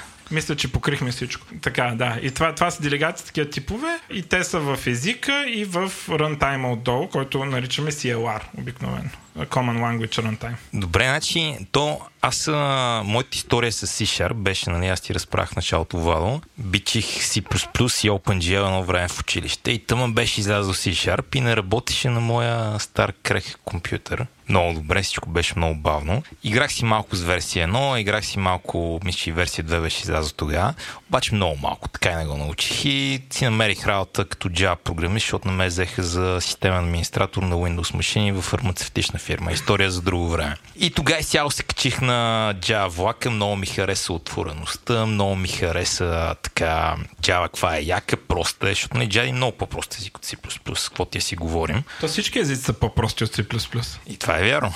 Но Java е такъв прост език, с който трудно се застрелваш, разбира се, мога да го сванеш, има там някакви работи, бяха много яко Java. И дълго време аз бях в Java кампа и така, нали, схетиха си C-Sharp. Никога не седнах да науча C-Sharp много добре. Обаче се си мислех, че Java е много, много велик. И при време, като почнах да работи с Серж, който ти познаваш, той е C-Sharp най-якото нещо на света и така нататък. Така съм, какви ми говориш, това е просто Microsoft Java, той не е нищо не разбираш. C-Sharp е много яко, аз да, да, много яко, така ще кажеш. Microsoft Java. Мръсен. О, обаче да, реших така, малко се подготвя, седнах тук да чета една книга си Sharp и бях въй, да бе. Докато Java беше замръзнала в uh, Java 5 дълги години и всякакви импрувменти след това бях станали... Просто не ставах. В смисъл, много дълго време тя беше на едно място и затова избухах толкова много други езици, които работят на JVM. C-Sharp бая е дръпнал. Има много яки работи в него. И другото нещо е, като така пипнах малко TypeScript и си, бре, това някой много умен човек го е правил, е, това е адски добро. И умният човек, разбира се, е автора на C-Sharp. И бях, добре, сега тук трябва да отида и аз да видя нещо за C-Sharp. Така че, така Кой е че автор, това, значи, кой е автор на да C-Sharp? ти това е кажа, че- че C-Sharp още тогава е по-добър от Java и едната причина е просто, че е по-нов от Java и някои от грешките в Java се виждат и не се допускат за C-Sharp. Другата причина е Андрес Хелсберг да свети името му и той е добавил някакви неща. Аз примерно искам да, да кажа за пропъртите, защото е едно супер просто нещо, което супер много се подценява. Пропъртите са методи get и set, които изглеждат обаче като field. Нали, това е смисъла на пропартията. Може би ги знаете от JavaScript, нали, повечето хора, ако сега са научили JavaScript. Разликата в C-Sharp и Java, нали, спрямо JavaScript е, че те са много по-необходими, защото те не са динамични езици C-Sharp и Java и не можеш просто да замениш field с property. В динамичния език може, защото динамичния език нещата работят на ниво синтакс, на ниво код. А, а в, когато се компилира в C-Sharp и Java или компилираш field, или компилираш метод. Пропъртите са начин а, синтактично да изглежда като field, но да се компилира като метод. И обикновено се прави предварително, за да може, без да нарушим контракта, нали, да, да сложим код там в бъдеще, който да прави нещо. И затова се прави предварително достъпа до филдовете, се изкарва през пропъртите или в Java през гетери и сетери. Но спрямо гетерите и сетерите, пропъртите са голямо подобрение на readability. Примерно представете си едно а, примерно имаме person, age, искаш да направиш плюс плюс, да увеличиш с едно. Представете си как изглежда това на Java и как изглежда на, на C-Sharp с пропъртите. Е, person, set age, Set age, вътре get age. плюс едно. Да, нали, и- нали, а, а, и, Купувам. и, и и целият, сами, самия код много, става много по-readable благодарение на, на това, че съществуват пропъртите. В смисъл, Java изглежда като Lisp, толкова много скоби има. Нали, сравнение с uh, C-Sharp, заради това нещо, което изглежда малко. Нещо как голяма работа. Нали. А, какво толкова ще го напиша, то даже идето ще ми ги генерира. Голям... То не е въпросът кой ще го генерира. Въпросът е после, като четеш, че има хиляди скоби. Нали. Това е, ако ме питат, кое ми е любимия фичър, е това е нали, пропъртите ми е любимия фичър на C-Sharp. Супер, подобрява абсолютно всеки код, който съществува. А пропъртите в C-Sharp после по един вид като по конвенция а, започва да се използват и за това са данните на класа, а другото не са данните. Като Java има някакви неща. Ако има get на метода отпред, ма има проблеми сега. Length на масива, какво е? Нали? То няма get length, нали? А, има, нали, трябва да са е такива неща. И пропъртите почва да ги използват с reflection. Примерно, ако имаме един клас, искаме да покажем колони в grid, примерно. Нали? И а, или ако искаме да се реализираме и да го пратим по жицата, пропъртията се реализират, методите не. В Java има такива конвенции, базирани на това get set, ама нали, някакси друго си е да имаш такъв отделен елемент от езика, който ти представлява кое са ти истински данните. Нали. И това е нали, голям подобрение, което съществува от версия 1. Това е раните години. Кажи ми сега, какво е якото в модерния C-Sharp? При мен нещо, което много ме изненада, извинявай, което бях в тия наистина и са успяли да го направят това. И много голям проблем в Java едно време беше, че нали всичко мога да е no. И то мога да слагаш разни... Трябва да знаеш, то метод ми връща обект, аз понякога трябва да го проверявам, понякога не трябва да го проверявам. Така. Вкараха малко анотации в Java, които понякога помагаха, понякога не. Имаше един дълъг период, където ако ползваш IntelliJ си благословен, ако не ползваш IntelliJ оправи се. Ама цялото нещо така не му вкараха добро нулабили. Тя сега се да чета за C-Sharp и се изненадах, че са успяли в езика да вкарат нулабилите чекове, както си му е реда. Не знам колко добре работи наистина, обаче това, че са успяли да го направят, мене силно много ме впечатля. Така, да, това е едно сравнително ново, а, нова разработка в C-Sharp. Има Nullability checking, подобен на то, което има в TypeScript. Ръст, според мен, не е сравним. Нали, тук в това такова. Кои други го имаха? Dart, за Dart не знам, а Kotlin, Kotlin има, да. много неща имат. Повечето модерни езици имат. Особеното тук е, че в C-Sharp това е а, закачено върху съществуващ език, което означава, че има дупки в него. То не е идеално и те това са warnings. Понякога ти дава false positive, понякога изпуска. Но, моя опит, аз даже имах ли блокпост за това или само в една презентация го бях изкарал като статистика, колко бъга ми е фанало в къв кодбейс. Имах някъде, ама сега не мога да ви го цитирам, не знам къде го намеря на съществуващ проект съм слагал и съм гледал колко бъгове ми намира а, с тези неща и колко false positive и, и колко хака трябва да сложа, за да избягам от нулабилитито. И работи много добре. Според мен това фаща примерно 95% от null бъговете. И от другите 5% или ги изпуска, или трябва да замажеш нещо, което е false positive. Това е един от недостатъците на това, че е сложно върху съществуващ език, където нали, няма всяко да направиш. Нали. Е, но е много добро, много близко до перфектното и на, на практика получаваш nullability checking, което си, нали, това да кажем за хората означава, ако един мет може да върне null или не може да върне null на, примерно, string, ама той може да е null или да не е null. В C-Sharp го бележим с string въпросително, ако може да е null, само string, ако не може да е null. И съответно компилатора, преди да го използваш, да гледа дали си направил if check. И ако си направил if различно от null, нали, и си фанал друг бранч, то си знае, че вече след това не може да е null и може да го ползваш. Така работи. TypeScript има подобен фичър. TypeScript, разбира се, няма нужда да се занимава. Те, те там даже чупят backward compatibility в някакъв смисъл в TypeScript, като го слагат и те в 2.0, мисля. Но там TypeScript има много те имат свободата на това, че там е прието до някъде да чупят. Нали, в някакъв такъв смисъл. Защото те непрекъснато добавят нови фичери, които правят нови проверки за типовете и ти, ти искаш да се щупи, нали, за да се види грешката. Това, това също е много яко. Това ми напомня на ранните години на Rails. Rails ранните години много бързо растеше, защото между версия 1 и версия 2 всичко се чупи. Между версия 2 и версия 3 всичко се чупи. И хората не им покаше за стабилност, което нали, мъчите. Обаче от друга страна фреймворк става много добър тия версия. Да. Това нещо наистина е много добро. Както каза моят приятел Метин, език, дето не мога да следи за no checking, той е динамично типизиран. Да не ми го казва, че е статично типизиран. нали? Така че по неговата логика си Sharp е статично типизиран от версия 8. Нали? Преди това не е. И сега има интересни елементи, като какво става, ако имаш метод, който проверява за null и хвърля exception, ако, ако нещото е null. А, ми примерно слага се един атрибут, който се казва throws if no. Нали? И, и нали, компилатор по тези неща се ориентира. Все още има някакви дупки, които са дразнещи при разработката. Аз не знам между как е разрешено това, но примерно какво става, ако едно property на обект може да е null, само ако друго е null. И ти ако направиш проверка на едното property, или не, или не, или false, или true, нали, примерно has value. Имаш has value и ако has value е true, всички други property не са null. Ако has value е false, другите property могат са null. Нали. И, и, примерно нямаме механизъм за това в C Нали, може би някой ден ще пристигне, но има такива неща, ето дразнат и малко трябва нали, да, да се работи около тях, но ползата е много, много по-голяма, отколкото тези потенциални проблеми, които излизат. А, има там No Forgiveness Operator, който е една удивителна и някои четат като дамит. Не, направи това демит, нали, с удивителна накрая. Нали, просто искам да го направиш това компилаторе. Не ме интересува, знам, че това не е no. Но наистина огромен фичър, много по-добре от option types нали, на Java, които първо самия option може да е null, нали, съществува възможността. После са вади, от него са вади стоиността през, с някаква ламда в get метод, нали.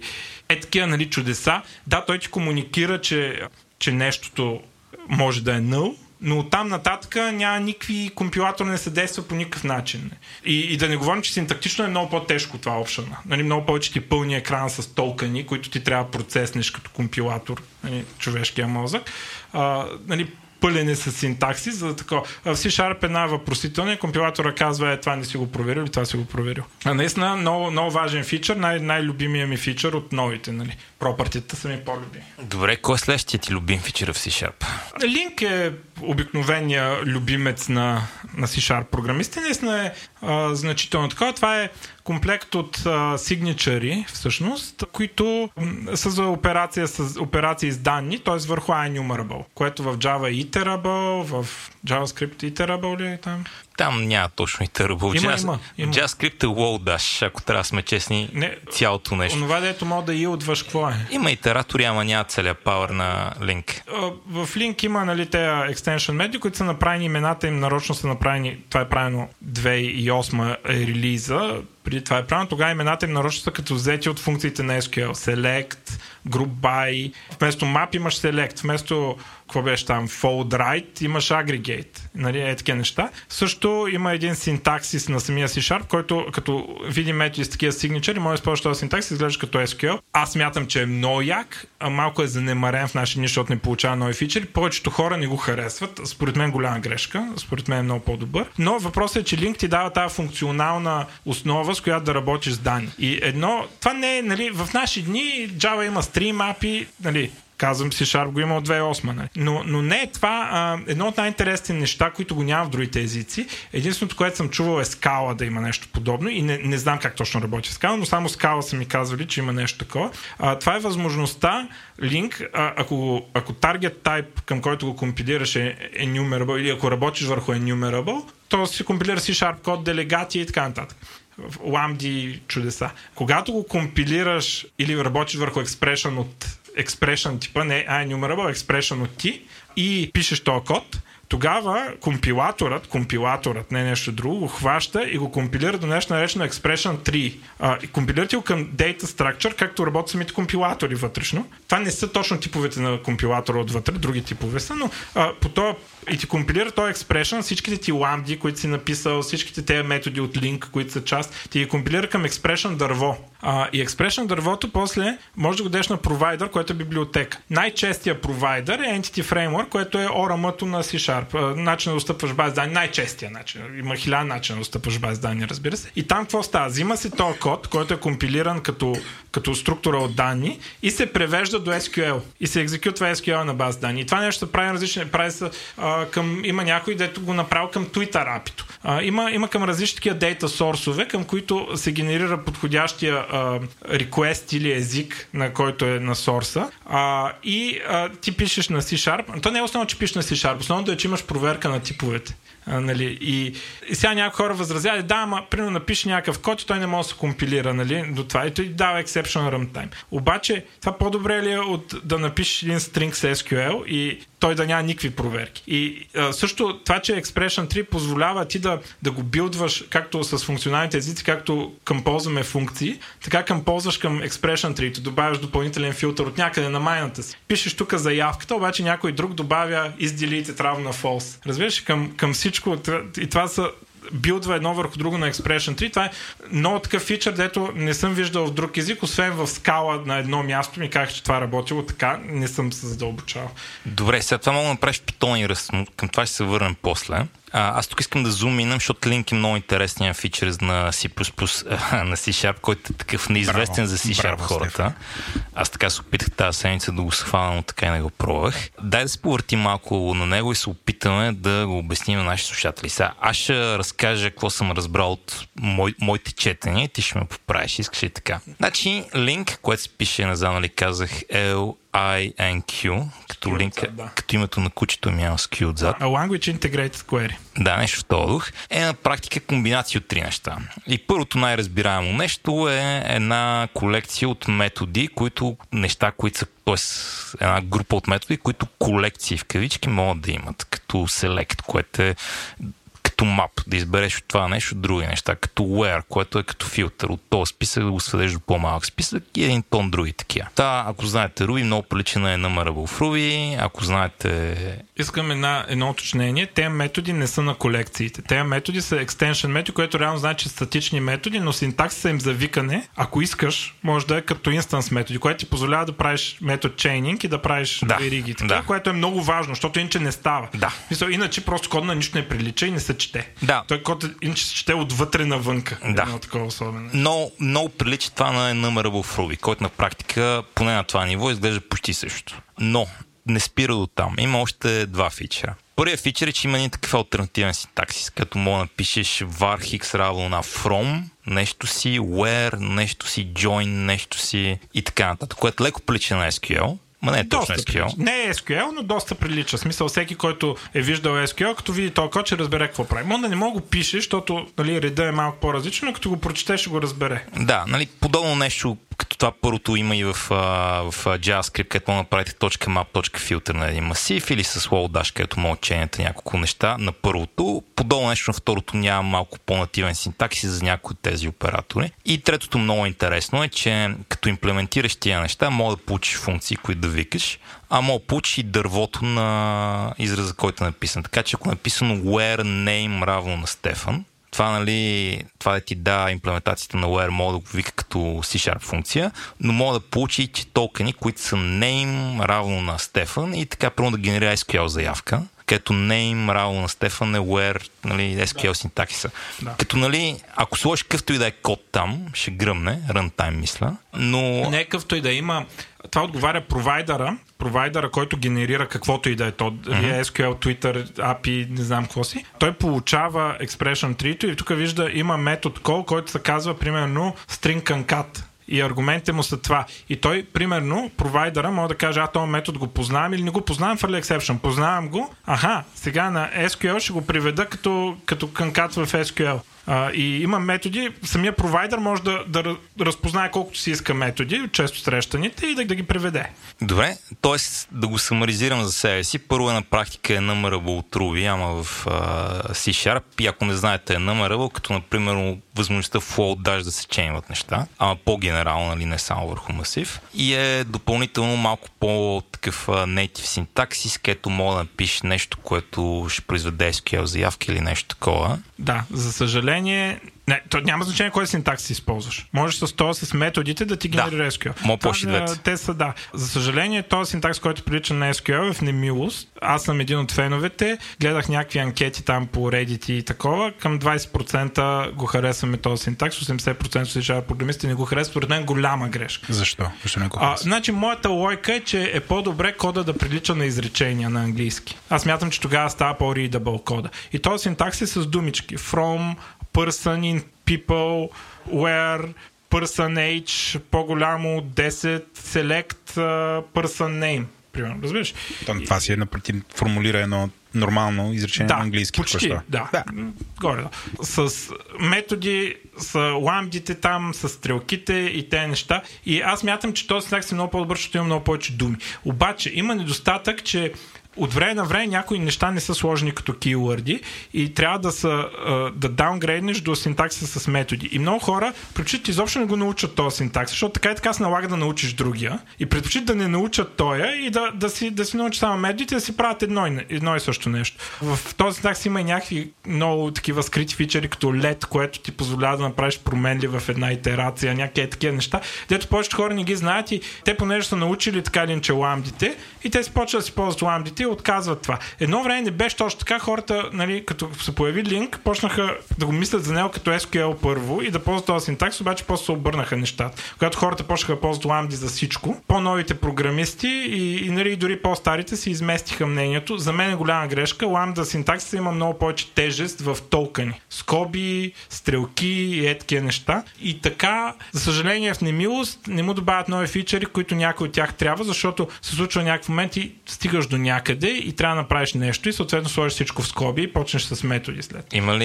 Visual Studio Code фичър, където натискаш десен бутон и го обръща до ламди? Не знам, в ReSharper и, и Rider има, със сигурност. В Visual Studio Code какво има точно не знам. В Visual Studio трябва да имаш ReSharper, за това мисля.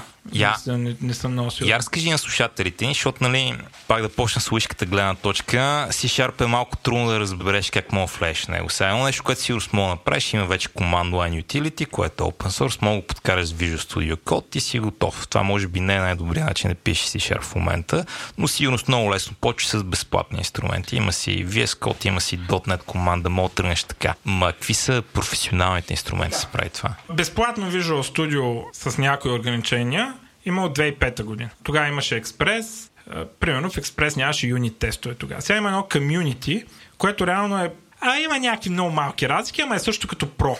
Те имат Pro и Ultimate са по-горните едишъни. Pro реално, аз, аз между бачкам с community. В смисъл от, от години. А за какви пари става като разлика? То е безплатно. Дали да, но комьюнити, може да имаш 5 човека във фирмата, които го ползват. Може да правиш каквото искаш с него, но 5 човека да, само могат да, ползват. От там нататък трябва да. Другите, другите хора след това трябва с лицензи за про. Уж. И което, колко, което става с някакви абонаменти и така нататък. Но, но за учене и такова неща ти може да ползваш реално това, което ползват професионалистите с, в къщи и така нататък. Също, ако разработва фирмата ти open source проект, всеки, който работи по open source проекта, може да ползва това. Ако ще 1 милион човека да сте, а, ако работите по open source проекта, може да ползвате колкото искате комьюнити. Нали, това, това 5 5 броя въжи за комерциални проекти. Така че за да се научиш а, и да си направиш твой проект и да си направиш дори твоя фирма да започнеш, може с безплатното. А, оттам нататък може към Visual Studio Code има инструменти, нали, които се върнат, а, вържат. Има альтернативно идея на IntelliJ, което се казва Rider. А, сега някакви хора ми казват, че вече било по-добро. Аз едно време само прочетох а, фидбака и беше много бъгаво тогава, когато го пуснаха, което е нормално, но сега ми казват, че било по-добро. И, и, и сега нали, някакви ха-ха, Microsoft, какво го ползва този .NET, даже най-доброто идея не е от тях. Според мен това е фичър, че има идея по-добро от на Microsoft. Нали... То моето наблюдение от хората, които ползват JetBrains неща е, че са много религиозни за колко по-як са JetBrain туловете. Не бе, нека са по-яки, ама как това го ползваш като аргумент срещу C-Sharp, вместо като аргумент за C-Sharp? Попри... От една страна всичко го контролират Microsoft, в един момент има нещо, което уж е по-добро от това на Microsoft и това се води негатив. Сега как става тази работа? Или това. едното или другото. Купувам го, купувам го.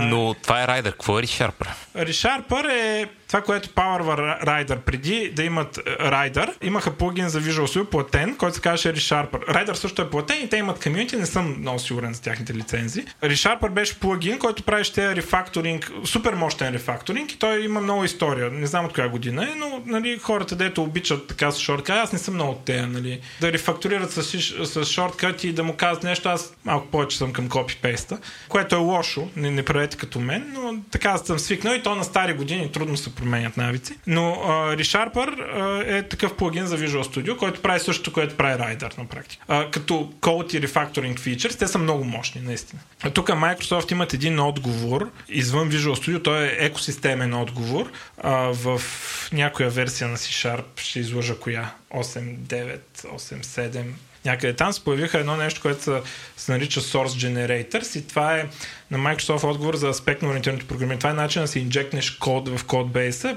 по време на компилация. Това е, примерно, слагаш тук някакви неща и когато компилираш, като добавиш еди какво си там, съответния source generator към проекта, той фаща и тези неща и генерира някакъв допълнителен source който се компилира нали, в процес на компилация. Примерно, какво имаме, да кажем, Entity Framework. Не, а, по-добър пример. JSON Serializer. JSON Serializer нормално какво, какво правим? Прави reflection.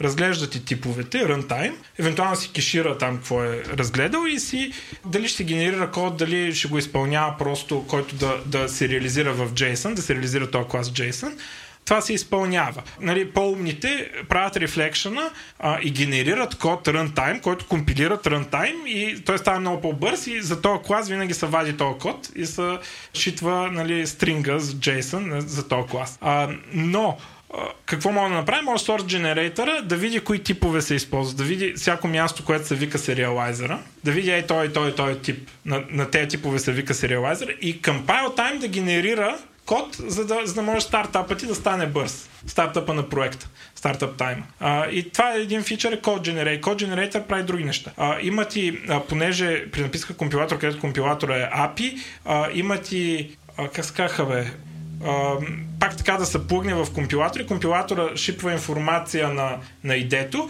и, и има такива малки библиотечки, които могат да правят рефакторинг. Ти може да си напишеш твоя библиотека за рефакторинг, за един малък рефакторинг. Нали.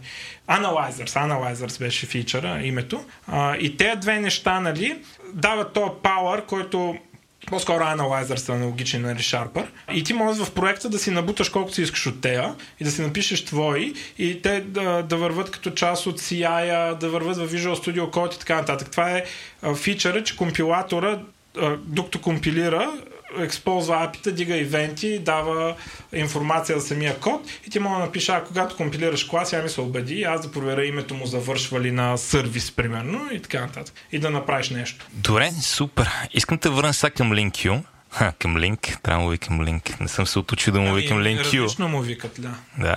Казахме какво е. Сега, нали, два очевидни начина, по които го ползваш, като искаш там да работиш с някакви данни в паметта, взимаш един масив, трансформираш да ръбъра. Другото може би е като искаш да говориш с база данни. Това предполагам Entity Framework, нали така?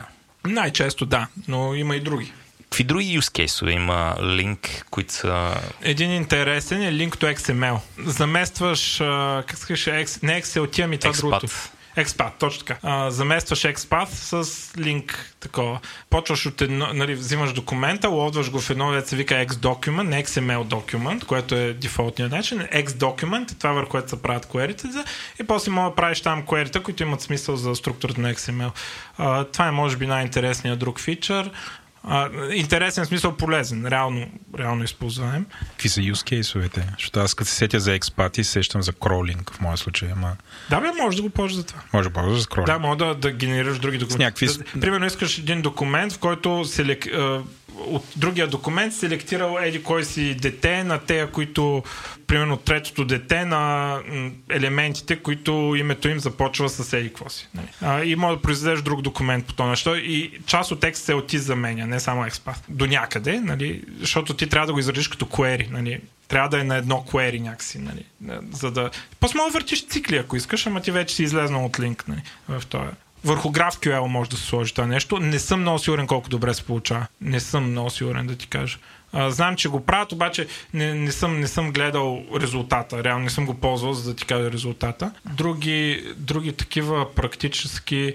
А, има такива върху файловата система има, които използват на файловата система фичъри като search и така нататък и той е малко, пак като е numerable, нали, ама малко взима някакви шорткъти, нали, като сърча на файловата система. Вместо да прави where с вземам всички файлове и ги цикля в C-Sharp, ползва сърча на там с звездички и такива неща. Има такива проекти. Друго, друго не мога да сета, дето реална полезност. Защото това с Twitter апито, нали, хубаво, ама майната. Вижи, ме това ми звучи много добре, защото видява всеки път, като правиш нещо някакво много дървено, или поне едно време беше, докато е такива малко конвиненси, аз много ценя. Сега, а, понеже казах, че това с а, това да прочетеш кода и да превърнеш ламда хикс неймрало на нещо си, да става на ръст и на питон. Само искам да обясня как при някой да се е заял с мен, особено за питона.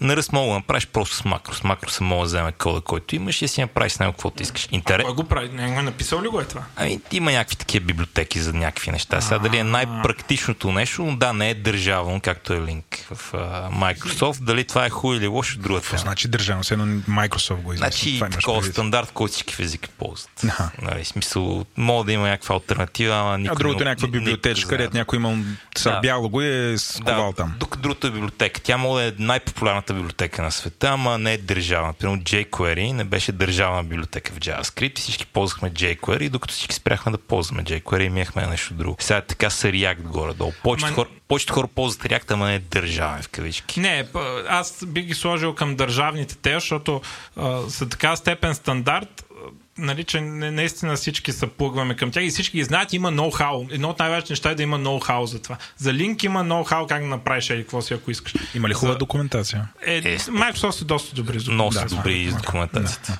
но, но въпросът е, че самото ноу-хау се получава, нали, а, хората срещат проблем с това и на Stack Overflow се получава. Ако твоята специалност с темплейт, де ти си го направил на ръст, какво ще излезе от това, не знам. Нали, смисъл, къде ще дойде ноу-хауто? Сега, ако е много популярен, ще стане, между другото. Ама, Това те питам дали е много Не, популярен. има, има, има ред такива библиотеки. Имаше някаква, където си пише SQL и то има някъде схемата ти compile time ти казва тази SQL заявка работи или не. Compile time, нали, за разлика от това. Но, anyway, details.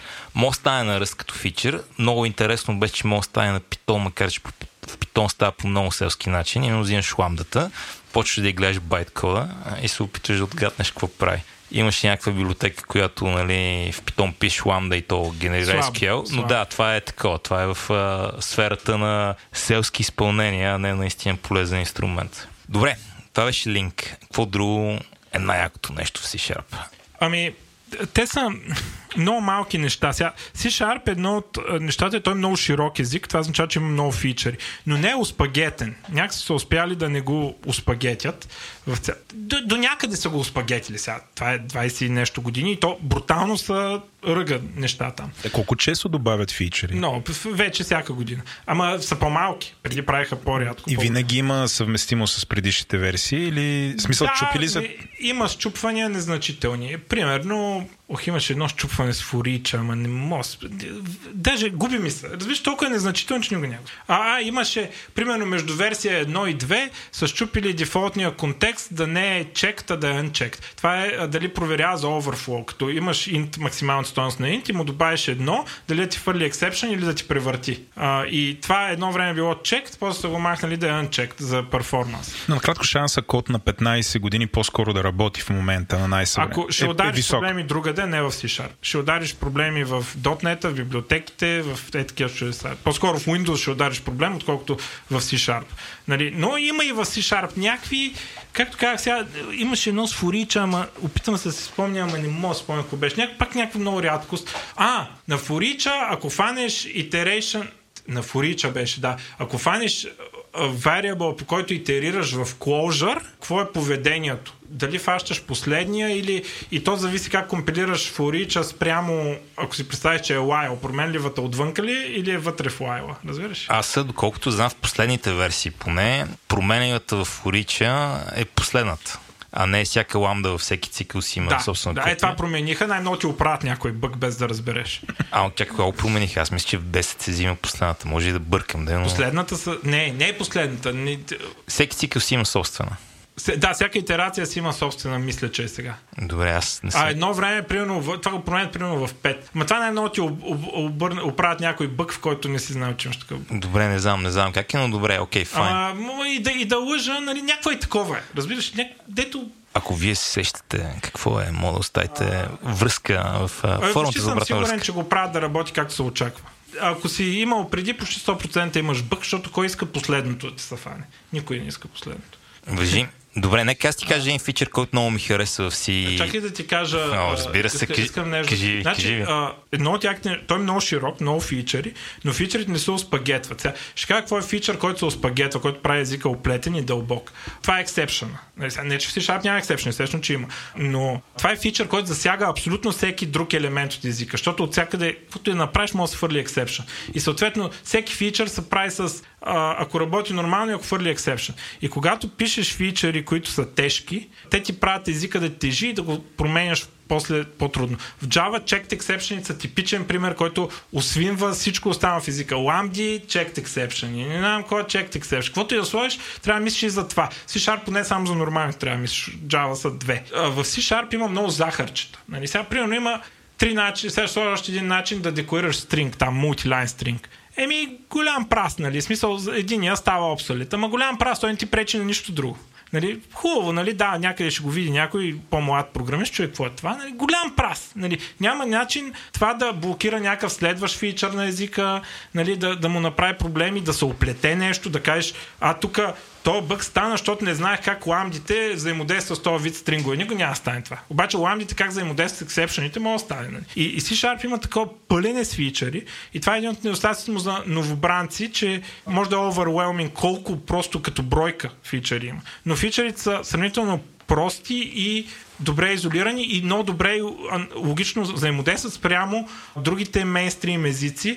Сега, нали, има някакви по-модерни като Kotlin и така нататък, но в сравнение с всичко преди 2010 просто нивото на консистентност и на качество на C-Sharp е много високо, много добре измислени. Да, голям е, но не е успагетен. Вече мога да кажем, че там поколението Kotlin, Swift и така нататък аз Kotlin би го сложил наравно, нали, примерно с C-Sharp. Той има недостатъци на базата на това, че работи върху JVM, като Erase Generics, нали?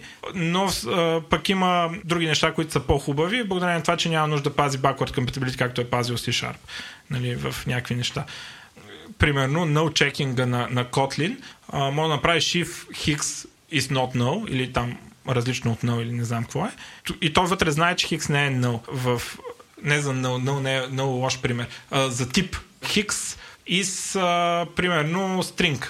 Да кажем, Хикс е object, да кажем променливата и проверяваш Хикс и string. И вътре в FIFA Хикс ти е string, компилатор го третира като string. C-Sharp не го третира като string. В C-Sharp, ако искаш string, трябва да въведеш нова променлива. Хикс и string S, примерно. И, и тогава ползваш 6. И това е проблем, защото би било backward compatibility проблем с разрешаването на overloads. Защото като викнеш метода, нали, кой е overload, се избира по това какъв е типа на аргумента. И ако, ако C-Sharp беше, бяха въвели този синтаксис, стария синтаксис, който го има нали, за тази проверка, който връща булия, не, не каства, нали, а, тогава той щеше да, да се промени поведението на кода и ще да вика друг overload, който нали, е break and change. И затова се го направи да се вежда много променливо. И това е гадно, че има много променливо, но какво да правим? Не може да чупим кода, да, нали, да кажем, ай, живейте. Нали, но, но е такива са предимства на Kotlin, но от друга страна недостатъци са свързани с JVM. Да, примерно no checking в Kotlin не е толкова изряден, колкото no checking в Swift, точно заради Java. Да. Нали?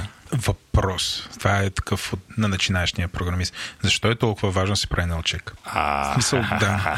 Това... Еми, защото ти спира, ти работи програмата, е крашва, какво ти кажа. А, но въпросът е, че това много лесно се изпуска, нали, че трябва да го направиш. Това е едно от най-лесните Какво го причинява? Смисъл, това, какво някой програмира и всъщност някой не, може да въведе no. Да, no, да. no е, има два смисъла на no. No е а, нали, всички обекти някъде с някъде в паметта. А, какво става, когато няма обект? А, това е нали, в C буквално е адреса 0, който там те, те си му викат 0, ама той е 0. А, нали, и когато се опиташ да направиш нещо адрес, програмата спира, защото там няма нищо. А, а пък и това е един, първото нещо е какво става, когато имаме променлива, който никой не го е създал това нещо. Тя започва с дефолт стойност 0. Създаваш един обект, в него има име, first name, last name, какво има, когато го създадеш, ако не сложиш нищо в тези неща, какво има? Трябва да има нещо. Празно, да. да. И, и това е а, празното. А друго, по смисъл, което е по- по-скоро дейтабейс смисъла на null, е, че null означава не знам.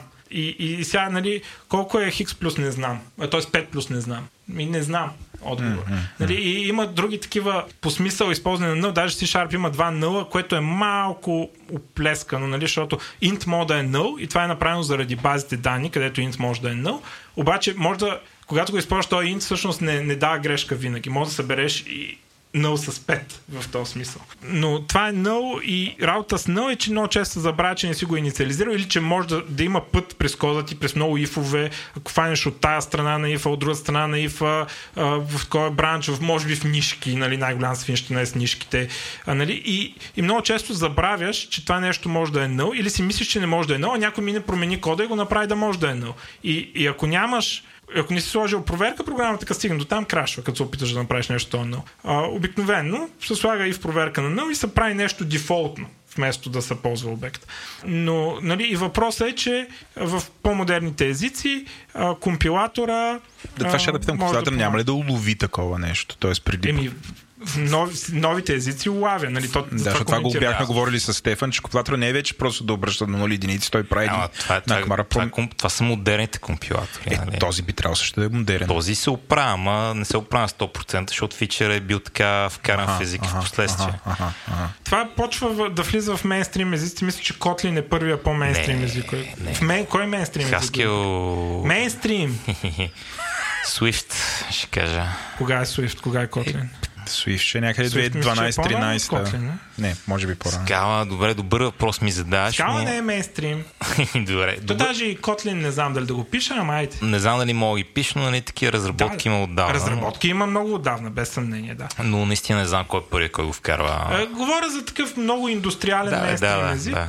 Нали, вече, когато правят нови такива като Swift, Kotlin, сега Dart, TypeScript, нали, а, или го има поначало, или много рано се появява в девелопмента, вече се счита за нали, един вид задължителен фичър да го имаш това нещо, защото наистина е важно. Да, то е много трудно между другото. Не, не, че много трудно, но хората се делят на два вида. Такива, които са не, това е много важно и задължително в езика и такива, които са не, бе, как, за какво ти е. Такива, които не са го ползвали. Да, значи аз, аз бях, бях от първата група дълго време и бях какво като има на чудо голямо. И то е много лесно си мисли, че не ти трябва толкова много на чекинг, защото много си внимателен. И като ти пише кода, ще си сетиш. И поне за мен това е вярно. Като аз пиша кода, сещам си проверя налогът. Ама като вземеш един голям кодбейс и тръгнеш да правиш промени в него и викнеш нещо и сега трябва ли го провери или не трябва ли го провери, не го знаеш, става много по-трудно. Става трудно се ориентираш и още по-трудно трудно става го провериш. Пробвал ли си на, на твой кодбейс, който е нямал такова, да, му- да му сложиш на чекинг? Не, защото или съм имал кодбейс, който няма на чек, т.е. който е в език, в който не мога да сложа на чекинг, или когато съм писал на език, който има, съм го Затова така съм е, вкарал.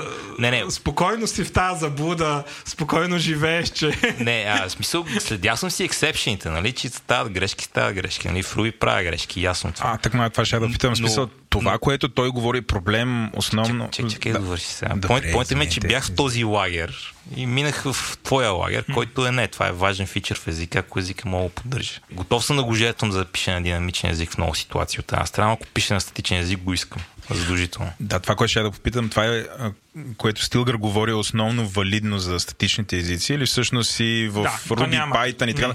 пак има проблем с Проблема много. го има, ама ти си приел вече, че ще имаш такива проблеми. Ти, ти Да. имаш други, не знам, по-големи ли, ама значителни проблеми от този тип. Да, да ти дам една метафора, нали, като пътувахме от тук, знаеш как твоята кола, а, като се приближаваш към друга кола, бибипка, краш алърт, има разни, Да. има разни други фичери. Това, това, това е готиния no safe. Като си руби програмист, ми се врязваш директно. не искам да имам всички тия сейфтита на колата, които има твоята кола. Искам да карам болит на Формула 1 и да съм много по-бърз. И това е Руби. Окей. Но разбира се, болита е много неудобен в някои отношения. Примерно не е клас, която да отидеш от София до Асеновград. Не. Поред причини. Ако искаш Волвото, има статично типизирани езици. Да, да, Виж как да. обърнах нещата. Да. Yes. Правя метафора към динамични езици с Формула 1 коли. Другия ми въпрос, който е за Garbage Collection, предполагам, тук 100% трябва да има. Е, разбира се. Ей, това е много интересно. Тук, тук сега мога да дискутираме едно нещо, което е много специфично за C-Sharp и може би най-добрият език с Garbage Collector за Native Interop. От всички езици, да, много по-добре е на то C++, то реално ти не интероптваш, ти си интероптваш C++. Как, какво значи да интероптваш? А, и да викаш а, операционна система или код написан на C++ или C. Има тази граница, която трябва да се премине тогава, е проблем за езиците, които са с Garbage Collector. А, и C-Sharp е може би най-най-добрия език за това нещо и в някакъв смисъл за десктоп програмиране на Windows като следствие от това, а, защото ти в принцип искаш да направиш десктоп програмата с Garbage Collector, обаче трябва да интероптваш, непрек... да интероптваш непрекъснато с native код. И а, C-Sharp има много фичъри в това ниво. Garbage Collector му е готов за тази неща. Има такива неща като фикс, нали, дето се фиксира някъде в паметта нещо и Garbage Collector не го пипа, защото знае, че тази памет е подадена някъде на, на native кода на C и ако я забърше, си частта от програмата ще крашне. Имаш value types, което в Java го няма. Нали? Това е, типа се представя като, т.е. предава като се копира нали, целият тип. Това нещо го има, нали, на, когато правиш един тип, се казва дали да е такъв или да е от другия. Това нали, много помага с интероп, защото в а, C често се придават structs за параметрите или return type. И, и даваш го това, нали, много seamless. Има от тея поддържат blittable types, което означава, blittable types означава, че компилатор ще подреди полетата по същия начин, който биха били подредени в C нали, със същите размери и така нататък. Което ще рече, че директно може да се подаде тази памет и няма нужда от маршалинг, няма нужда а, от код, който приписва едните полета в другите, което го прави много бързо. Реално максималната скорост, която мога да постигнеш. Имаме ref, което е нали, с едно указател, ама нали, то си е референция. Не знам дали няма смисъл да обяснявам как работи, но а, реално може да се плъгнеш за указателите нали, с това нещо. C-Sharp има и указатели, които се правят с един unsafe блок и там нали, буквално почваш да правиш сметки с указатели, там плюс 4 и такива неща.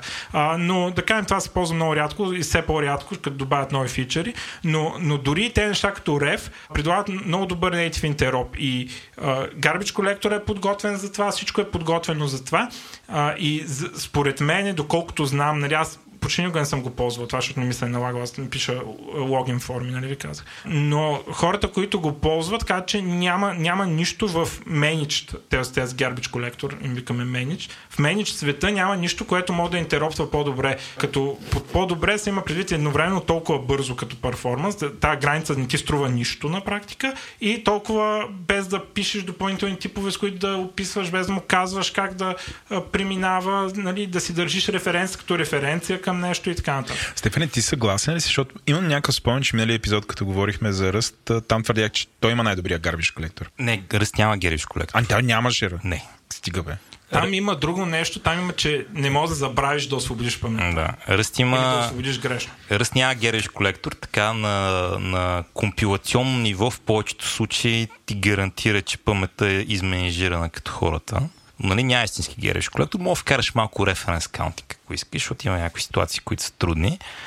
Ама няма GC. Значи е било на Котлинка сме си говорили. Ама не... някъде там пак, Kotlin пак някъде обсъждахме, че има най-великия гарбиш колектор. За, си, да. а, за Java си говорихме, че е много добър гарбиш колектор, ама това е по друга да, линия. Не по линия на интеропа, а по линия колко колко умно е написан. Не знам как е написан на C-Sharp, но това според мен, което кажеш, ми звучи много вярно. Защото наистина, ако погледнеш към Go, нашия любим език, там дори хората не се опитват да интероптват. Просто да, правиш да. сервис и викаш по HTTP, защото рантайма не мога да насилиш. Mm. Ако искаш да интеропваш с Ruby, голяма мъка, няма значение, трябва да пустиш интерпретатор в едната посока, в другата посока трябва да напишеш си код, който зарежда неща в Ruby. Сега ръст е друга бира, е по-модерно, но C-Sharp изглежда наистина като език, който е много добре дизайнът за това. Mm-hmm, защото да, в Java... Той е пораснал в Windows, нали? Да. Няма как да... А, защото в Java това викаш си е мък леко казано. Мога викнеш, ама е мъка и обратното е мъка, но в C-Sharp изглежда, че наистина е така и може би това е вярно. Така. Иска да кажа, че даунсайда на това е, че езика е малко по-труден за начинаещи, между другото. Да, пак се връщам на това. За мен е широк, ти мога да не, да не ползваш реф никъде, разбираш ли? И, и да, да, но да, ти като си начинаеш, ти не знаеш кое трябва да научиш, кое не трябва да научиш. Нали, това е нали, голям проблем. И да, широк е. Както казах, широк е. Той не е толкова труден за разбиране. Нали. Е, сега ако се заровиш как работи спана, там има малко като ownership в ръст, много basic версия на това. Има и мен ма заболя главата от там. Сега има един нов фичър, дето позволява да изградиш този тип спан, който ти дава mm. референция към част от масив и нали, е type safe там и така нататък. А, преди са били хардкоднали нещо в а, рънтайма, да разпознава този тип и как да работи. Той има референция към масива и офсет. Нали? А, така работи. И, и сега реално дадат на C-Sharp фичъри, които са а, такъв ръст стил, нали, сейф, тази референция до къде може да стигне, кой може да я ползва, къде може да я предадеш, да не избяга, нали, това е скейпинга му следи, нали, и това нещо е примерно сложно, но това го прави то, който пише най-лоу левел нещата в CLR, разбираш, или някаква така библиотека. А, и, и това нещо, нали, на C-Sharp е едно от така сравнително уникален, че дава за такъв език с Garbage Collector, дава огромен рейндж от контрол нали, от буквалните указатели, които можеш да вземеш, ако искаш, до, дори в TypeSafe, нали, с, без указатели, в много гранулярно ниво може да кое да е референция, кое да се копира, кое да се предаде по стойност, по адрес, нали, и така нататък, те неща, може да ги контролираш на много нива и това, нали, до някъде, нали, отваря ниши, които, що Unity е така, ами, защото в Unity, как, как ще правиш Game Development без Value Types? Какво ще правиш? А, нали, ако трябва да го правиш на Java, ами то затова не е Java. Не е заради нещо друго. Това ниво на контрол отваря тези много ниши, в които си Sharp може да се намести в, на някакво ниво. Сега, не е най-добрият език за Game Development, но втория е най-добър, който има много голяма стойност. И много по-лесен от първия, между другото. А, да, факт. Купувам го това и също така, нали, тук наблюдението, като искам да споделя, че много време в началото на кариерата ми, нали, като ги гледах, а, Java много лесна, много яка, си Sharp много сложен, Java е по-якото. Нали, ма, като съм натрупал опит, мога да съм добре. Сега съм по-опитен. C-Sharp, всъщност, тия неща, които много време са ми строили трудни, като например разликата между клас и стръкт, нали, mm. което в началото е. Добре, защо? Ти, ами, инстру... ти инструменти другото, могат да са мощни. Аз мога да критикувам тук точно по тази линия с разликата между клас и стръкт. А, това, че тая разлика я няма в Java. Кое? М? Кое критикуваш? А, че не е добре за начинаещи да, да имаш тази разлика. Okay, не си а, това води до, до фундаментално неразбиране на това как работят референциите. Ще дам един пример. Професионални Java програмисти с опит, които пишат хубав код. А, ако им зададеш въпроса какво става, нали, примерно имаш метод, който приема лист, нали, да кажем. На параметъра го асайнваш на null. Какво ще стане с оригиналния лист там, където си го подал? Е, няма се промени. Ня, много хора мислят, че ще се промени, защото ако променят пък листа, нали, той се предава по референция, значи ако примерно добавя нещо в листа, се добавя. Много хора не го осъзнават това. Е, това е... Много хора не го осъзнават. Пробвай. Купувам, купувам. Пробвай. Но това е много, това е много basic shit, защото, нали, okay. Ами basic, ама ако никога не си мислил в, в, в, за разликата между референции и value type и не си мислил то keyword ref, ако го подадеш с ref в C-Sharp, дори да е reference type, слагаш му ref отпред, като го насайнеш на null, оригинално ще стане null. Е. Ако, ако не си се сблъскал с това нещо,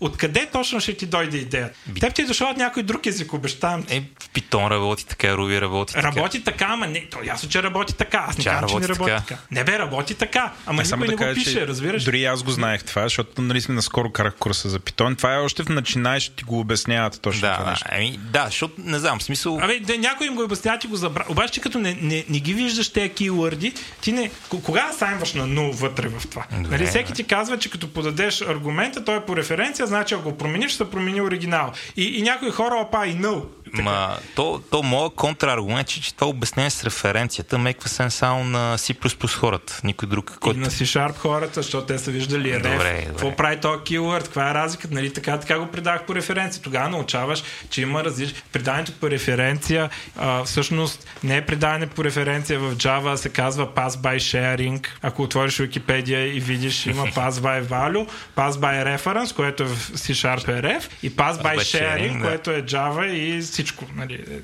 Едно време му викахме pass by reference, на това но купувам. Да. Моят поинт е просто, че ако това ти е първия първи език, нали, не идваш от някой друг език и се опиташ да разбереш Java, е по-лесно, но пак казвам, това То... не е пременно прави Java по-добър, не, не казвам да, това. А, широк е и това е недостатък за начинаещи и трябва да имаш един учител или курс, който да те прекара през... И добре е направено, защото не винаги добрите програмисти са добри учители. И, и трябва да те прекара през правилния път и да те занимава с фичерите, които има смисъл и после да ти разшири кръгозора. Да. И това е трудно. И това е факт и е проблем. По въпроса за начинаещите, както ми защитаваш, че не съм научил стракт и рев, дето е нещо, в крайна сметка нещо полезно, в Java начинаещите им се налага да научат integer.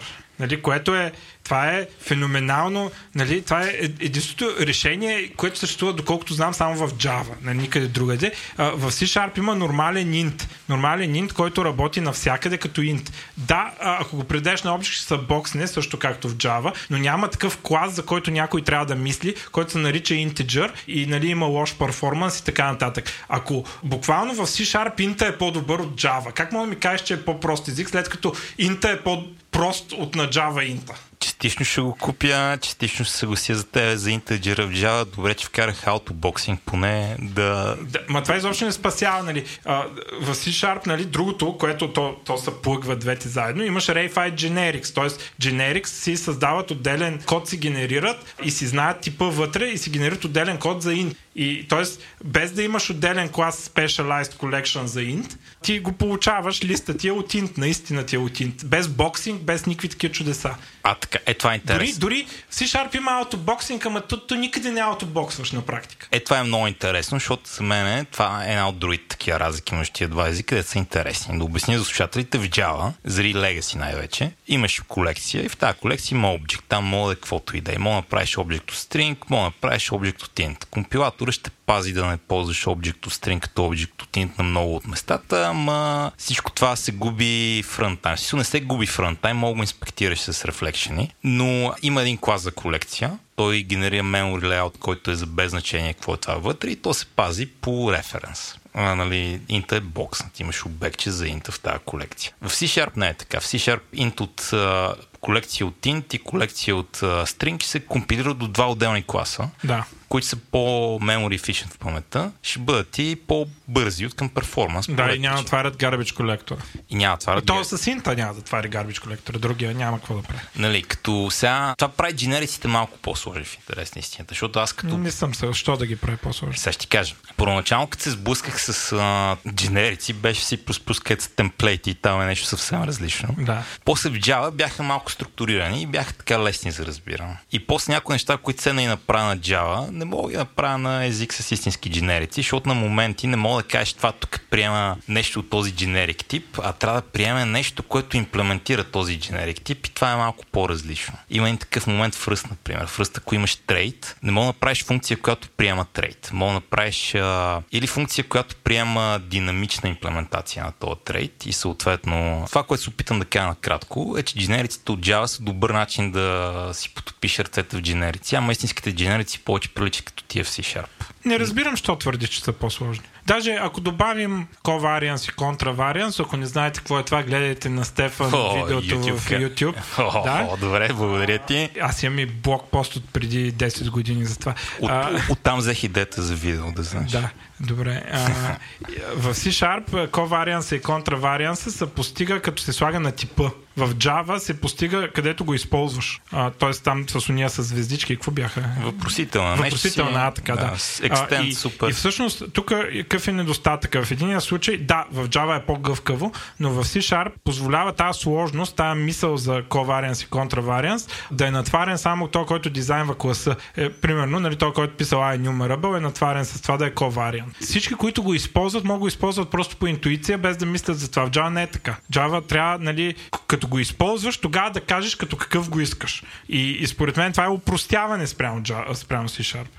Така да е, упростяване си Sharp е по-просто от на Java. Защото натварваш само то, който уж по-разбира и е мислил по-дълго за този клас. Едни неща са по-прости, други неща са по-сложни. Това ще го купя. В C-Sharp е малко по-лесно в клиента, ако всичко работи, обаче понякога, ако трябва да профилираш ищото, става малко трудно. Примерно, отново първия път, като се сблъсках с Swift, го имаш то момент, защото имаш там нещо като интерфейс. Обаче то не е точно интерфейс и не мога да го подадеш като интерфейс. А, защото може да е стрък ти да имплементира интерфейс и трябва да имаш. А... Mm. Това се попива, както и да е, не искам да влиза в това мономорфизъм и такива неща. Но сигурно дженериците в uh, C-Sharp са по-така програмистските дженерици от тия, които са в Java, които са по така, по-леймърски дженерици, които mm.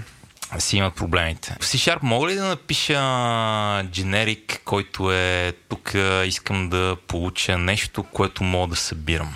Или това не мога да правя? Така, вече можеш. Сега, дали в C-Sharp, в момента, бъркам се, дали в момента е зад флаг, вътре е, но е зад флаг, а, или вече го имахме. Сега, не мога сета в коя версия точно го сложиха зад флаг и коя версия го шипнаха, но ако не можеш сега, флага ще, със сигурност ще падне след другия месец. Когато излезе C-Sharp, бърка се, кое сме, на 11 ли сме, 10 ли сме, 10 сме. На 10 сме в момента. Да, в 10 със сигурност го няма флага, не мога да се спомня, за 9 го има, е зад флаг. Това са, а, викат му Generic Math, което са мапнали там плюсовете към и минусите и такива истории, а, към един огромен комплект от интерфейси, които са много яки, много математически. Направо ми се иска да пиша математически а, библиотеки заради това. Разбираш? В смисъл, като го чета и ми се иска да напиша библиотека за умножаване на матрици. Нали, толкова ми е яко. А, интерфейсите с такива като какво беше Multiplicative Zero, мултипликатив one, нали, така, така, и нали, са, разчоплени са на,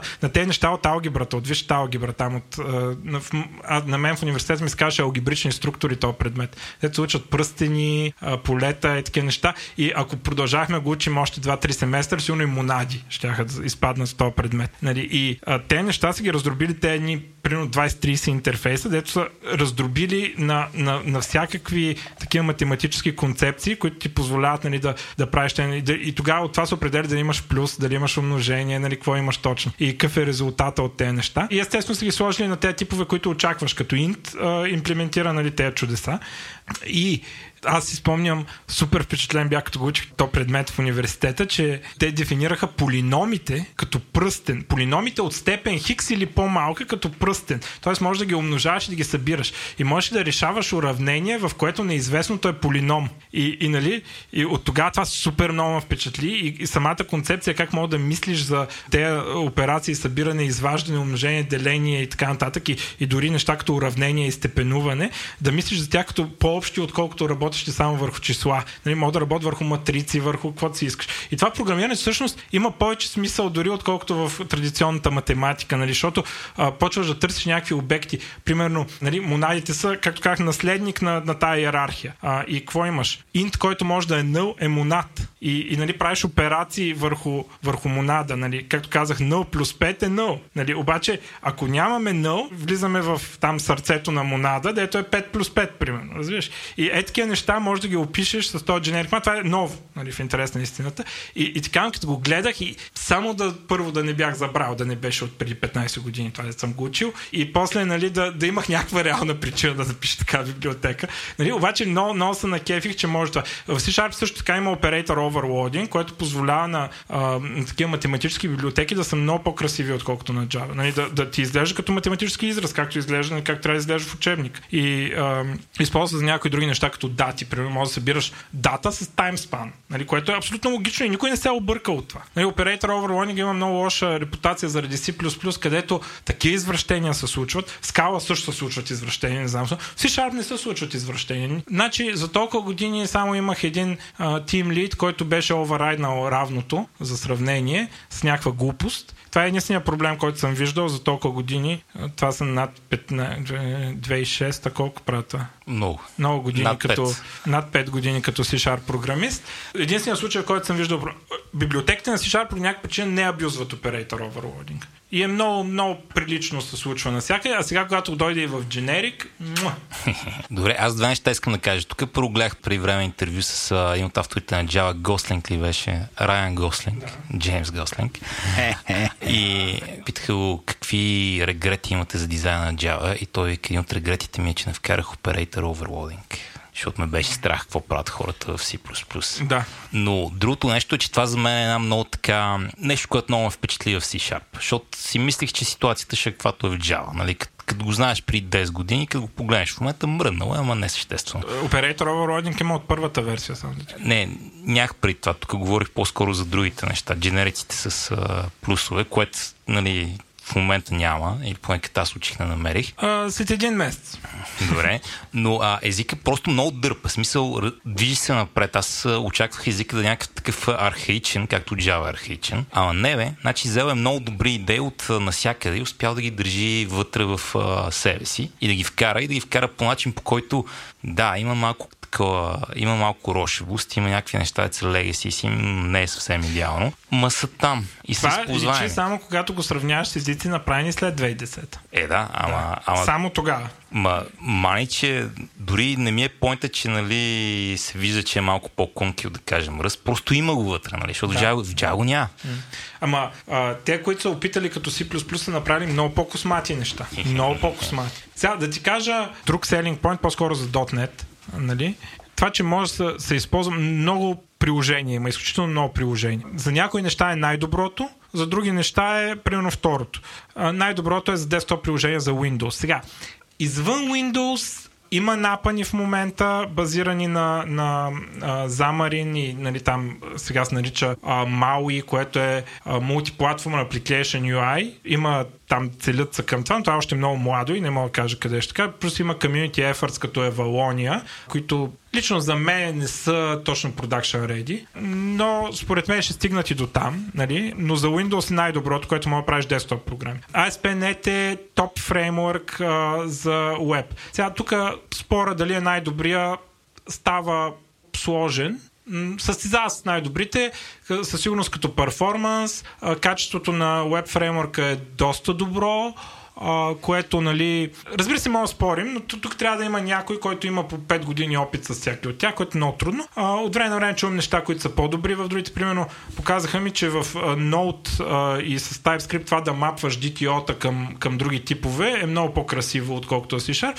Но има други неща, нали, които C-Sharp примерно са по-красиви. Нали, с хубав ORM, пък ако не искаш ORM, ORM има Dapper, нали, да си пишеш SQL и да си мапваш хубаво типовете. Така че ASP.NET е много високо ниво. Също за разлика от Java, която много трудно да направиш вебсайт на Java. В смисъл, не че е трудно, ами има много тежест в това да пуснеш ново вебсайт на Java. ASP.NET по-добре скалира надолу, а нагоре скалира като Java. Перформанса на Go и на Java може да видиш, нали, по-бързо от Node за Python и Ruby да не говорим значително. Гейминг с Unity, буквално втория най-популярен език за програмиране на игри. Мобилна разработка с Xamarin и Maui. Това е един наследник на Моното. Тогава, когато се случи това Новел, ги купих някой, сега забравих как се каже компания, която купи Новел. Мигел Дейкаса, който прави Моно, поискат да им дадат моно, да им подарят моно, те им го подариха. Те са направили компания Xamarin, която разработваше за iOS и Android, компилиращ C Sharp за iOS и Android. Та компания в последствие след години, след като беше кеш позитив, мисля, беше купена от Microsoft. Сега това нещо е част от .NET. Нали? А, така мога да таргетираш Android и iOS. Това а, не е най-хубавият начин да, да не смисъл, ако искаш да напишеш iOS application, по-добре напиши на Swift. Ако искаш да напишеш Android, по-добре напиши на Kotlin. Ще имаш проблеми с това. Обаче това е един начин да напишеш на C Sharp, вместо да учиш Swift. Е, може би по-добре, нали, особено ако изшерваш някакъв код с някакъв сървър, нали, може би по-добре на C-Sharp. Доколко съм чувал, негативите са предимно, че по някакъв път излизат exception, дето много трудно да разбереш какво казва. И... Но това е production ready framework, с който има хиляди шипнати приложения. Има ноу-хау много за това. Това не е някакъв експеримент, дето някой се е направил. Това е production ready и а, с а, програмисти с опит и ноу-хау в интернет. Не мога да сравняваш това, че някой е пуснал на Go application за Android. Нали, изобщо няма, няма базата. Не си мислете, то може. Нали, това не е, че може. Това е production ready. С документация, с години история, с много приложения в шипнати. А, така, дали най-доброто? Ами не е най-доброто, ако правиш само това. Ако правиш някои неща и едното ти е мобилен, мобилен application с тези платформи и програмистите знаят C-Sharp, ами може би е най-доброто. Така, както казах, за десктоп има някои по-интересни такива опити, които са community effort, които не знам къде ще свършат. За сега не бих казал, че има точно това maturity, което има Xamarin. Едно от най-най-добрите неща е, че може да пишеш web frontend вместо JavaScript с Blazor. Blazor компилира се до WebAssembly, а, изпълнява се в браузъра не някъде, нали, не с плагин, не е такова, изпълнява се в браузър. Това нещо, а, за сега негативите са му малко по-тлъс download сайт, сайз, примерно мегабайти половина или колко беше, да излъжа. А, ако не мога да се тримне, ако използваш много неща, ще порасне още малко. Това е след триминг, нали, прави компилатора, реже ненужните неща, не ги дава на клиента. А, но ако го заредиш веднъж, ти вече ще си кеширани тези неща и следващото зареждане е бързо. Тоест това е подходящо за Enterprise Application, където човека всеки ден зарежда един и същ сайт. То не... Плюс това не му пука дали ще му зареди за една секунда или за 0,5 секунди. Нали? Това е много важно, ако правиш онлайн магазин, нали, защото губиш клиента. Нали, там има доказани проучвания. Дори с половин секунда да забавиш, хората свичват на другия етап и забравят за тебе. Но в Enterprise приложението какво ще правиш? Ще работи. И после работи добре. Не толкова добре, колкото React, не е толкова бързо, като един от основните проблеми е а, интеропа с JavaScript, с DOM. Тоест не е JavaScript, а с DOM. Тоест трябва да излезеш от това и има там някаква граница, както тази говорихме за Native Interopa, а, интер, да, която става някакъв маршалинг и се прехвърлят някакви обекти от едната, от WebAssembly света в JavaScript света и в DOM света. И реално там идва малко забавяне и примерно ако имаш един грид с много-много редове, а, на React че е по-бърз, отколкото на Blazor. Сега колко са тези редове и какви точно редове имаш с колко елементи, това е вече друг въпрос. Не трябва да се измери за твой use case. Но ако ти е така примерно да имаш 100 реда в грида и да не ти е някакъв супер анимиран и такова, дето трябва непрекъснато да се колва между JavaScript и това. Тоест случая между лазъм и а, и дом, нали, да, да имаш непрекъснато да минаваш тази граница, ще, ще си окей okay, нали, с перформанс. Аз имам шипнати проекти, в които админския панел е Blazor. И няма, никой не се е оплакал. Нали, смисъл има си гридове, сортират се, филтрират се, каквото си искаш. И това нещо, примерно в нашия проект, аз имам, имаме следния проблем, имаме bottleneck в фронтенд програмистите. Нали, те, те, нали, това, което работят в момента, те не работят full time.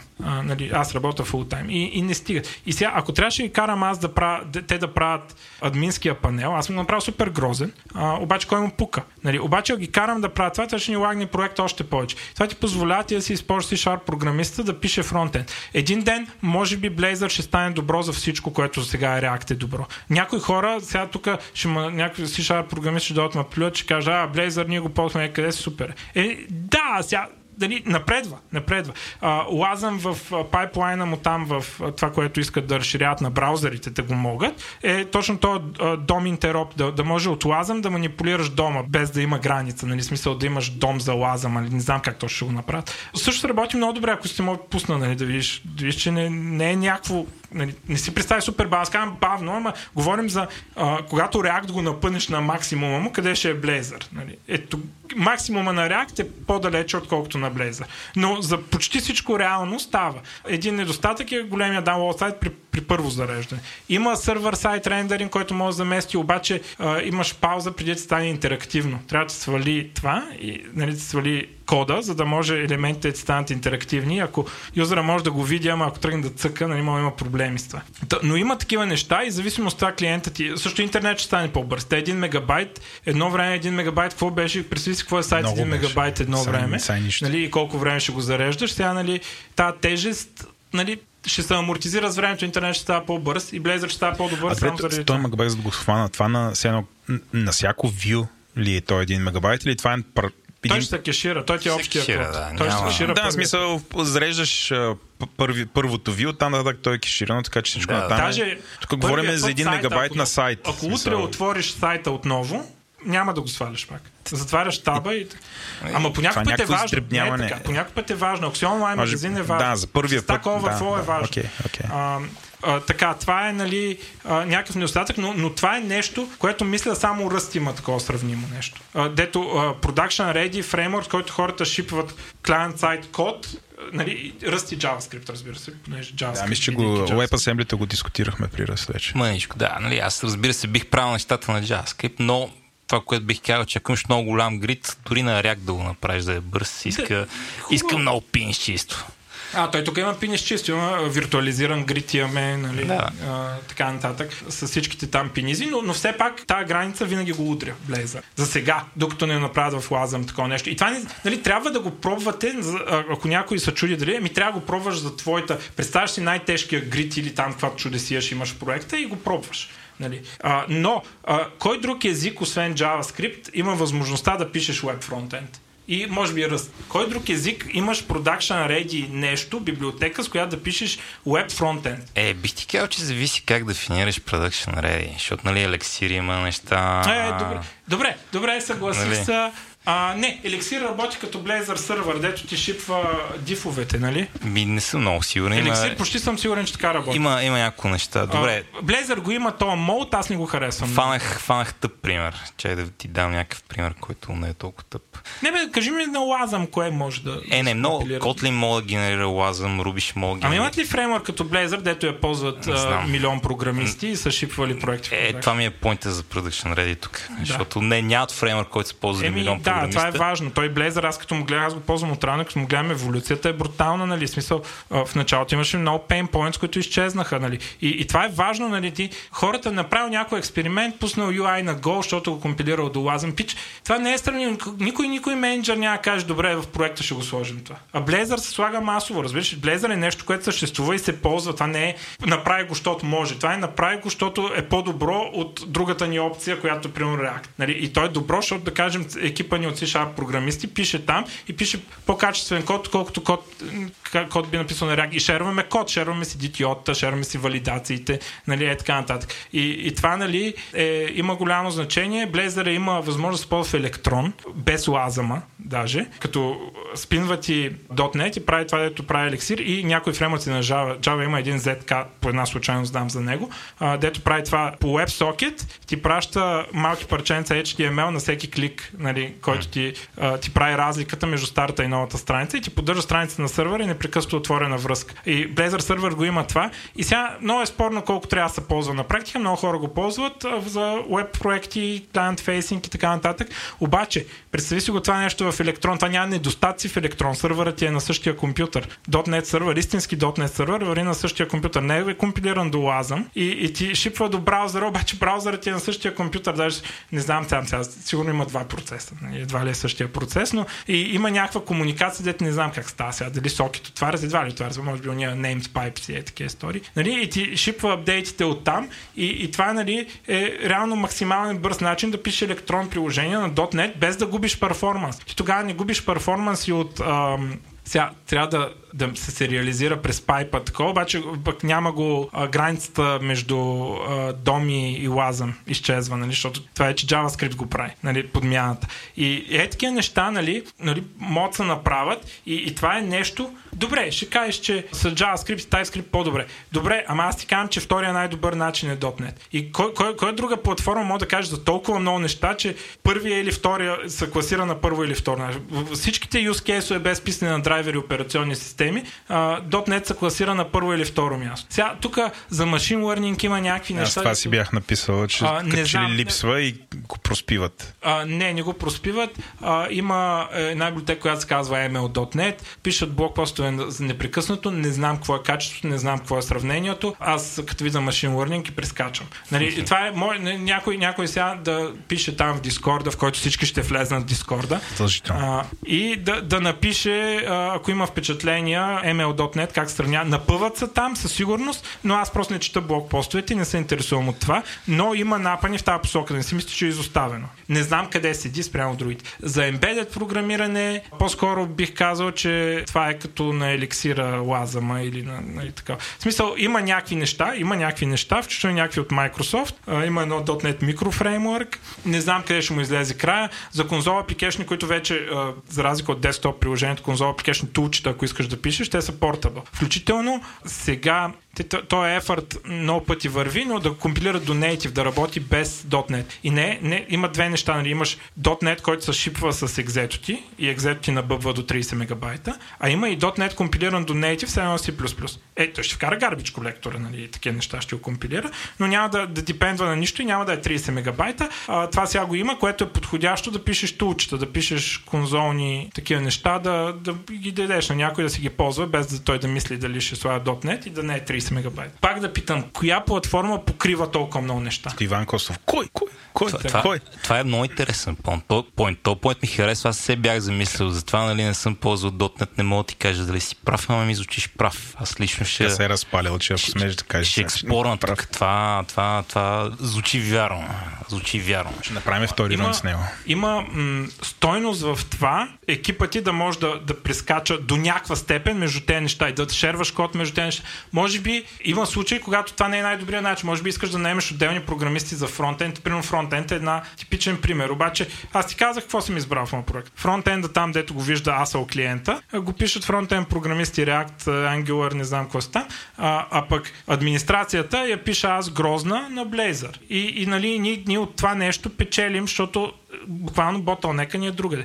Представи сега една, една фирма, която трябва да прави мобилни апликейшени им искат, която достъпва нещо native на девайса, ами тогава някой ще пише замарин там. И там ще шерва код нещо друго, нали, може да, да, да си искаш пайплайна си, може да искаш да го автоматизираш на C-Sharp и да си напишеш тулчетата, конзолните, нали, вместо, примерно, PowerShell или Bash скриптове, може да искаш да ги напишеш на, на, на C-Sharp директ, що да не. Добре, нали, при, че при нас сме в другата крайност, при ние имаме Native Android, Native iOS, Rails, React, Python, имаме PHP от Acquisition, имаме Java от друг Acquisition, даже имаме и C-Sharp за едно десктоп приложение. Определено мога да оценя бенефита всичко да е на един език.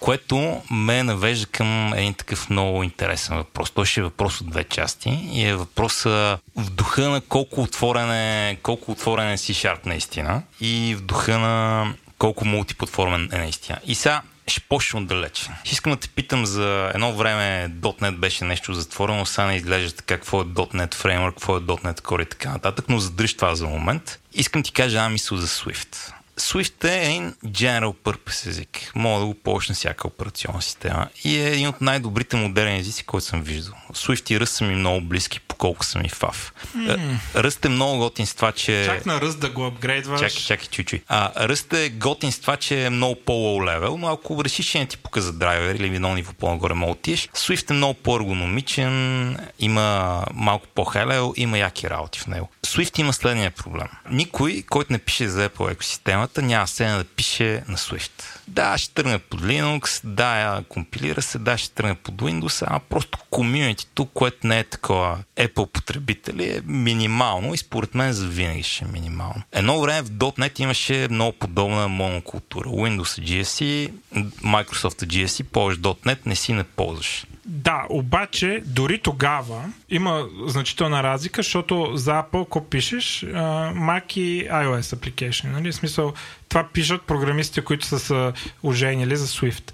.NET, самия факт, че основното му такова е ASP.NET всъщност, нали? това е основното, повечето програмисти на .NET пишат ASP.NET.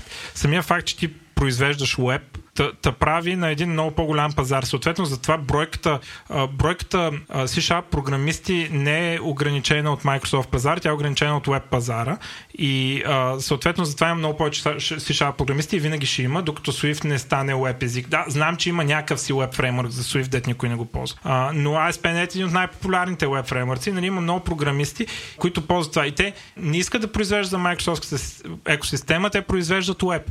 И защото им там Enterprise, Enterprise. Едно време Microsoft са го правили за да продават Windows сервери, сега го правят за да продават Azure, върви навсякъде, между другото, не само на Azure. Обаче така та дърпа по един начин да кажеш, абе, да, го сложим на Azure. Ма те хората не са, не са дърпат много, нали, защото сега клауда никой не иска да си има сървър и така нататък. Хората им се тая Amazon или Azure и като намерят си шарп програмисти в Azure, ми добре Azure, нали, майната Ти в Amazon много сложно, не си мислете нещо такова. Просто си шарп програмиста, понеже е ходил на Microsoft конференция, е гледал 20 презентации за Azure и, и нали, предишния му проект е за Azure, той ще каже, да, го сложим в Azure, аз това го знам сега. Amazon му прави същото, ама не, не го знам сега, къде да цъкам и как точно се наричат сервисите им. Той си шарп в този смисъл е свободен, но самите шарп програмисти малко ще дърпат към Microsoft и по-скоро нали, целта е топът Azure, не е целта Windows. А, нали, .NET, как, както казахме, с десктопа не са решили проблема, защото не са го решили, нещо толкова не искат. Нали, защото е труден проблем, нали, трябва да измислиш нов десктоп фреймворк, ама сега имаме старо Legacy, ама искаме да си прехвърлим девелоперите, дето знаят това, нали? И това мало е такъв опит. За Mac го има,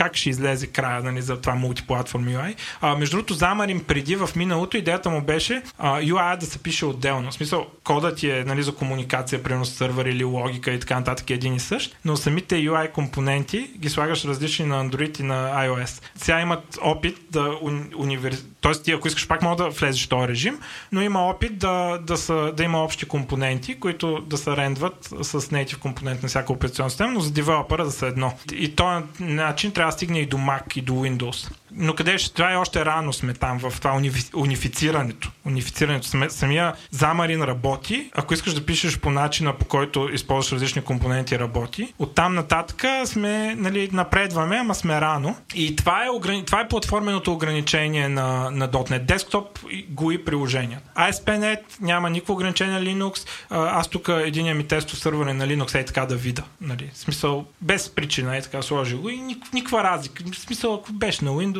Там има в Azure някакви пинизи по конфигурацията, конфигурираш го, различно то заради Azure, не заради това. Нали, примерно Windows правиш, слагаш някакъв си там environment variable, на Linux друг, нали, някакви е такива неща. Но оттам татък ASP.NET никаква разлика не съм видял как работи. Конзолните приложения за, за тулинг, същата работа. И, и, и това е нали, мултиплатформеността му. Те неща, между другото, Xamarin и Blazor, компилирани до Lazam, са наследници на Mono бранча. Ама те вече се сливат в едно и само някъде много отдолу има има runtime, нали, там деца garbage collector, деца всички неща, JIT, нали, там има малка разлика, е останала, дето едната таргетира и всъщност uh, Ahead of Time компилацията, която е задължителна на iOS, защото ти не мога да сложиш JIT на iOS. Забранено е, нали, втора е забранено. Uh, те, те имат така native компилация, която се базира на Mono monotoolchain и някакъв си там компилатор до Head of Time. Uh, Blazor минава през същия компилатор, генерира лазъм. Я обясни за нашите слушатели какво точно е .NET Core, което вече не се казва така, защото това е и момент, който да. е лесен uh, за изпускане от историята на C-Sharp. 2000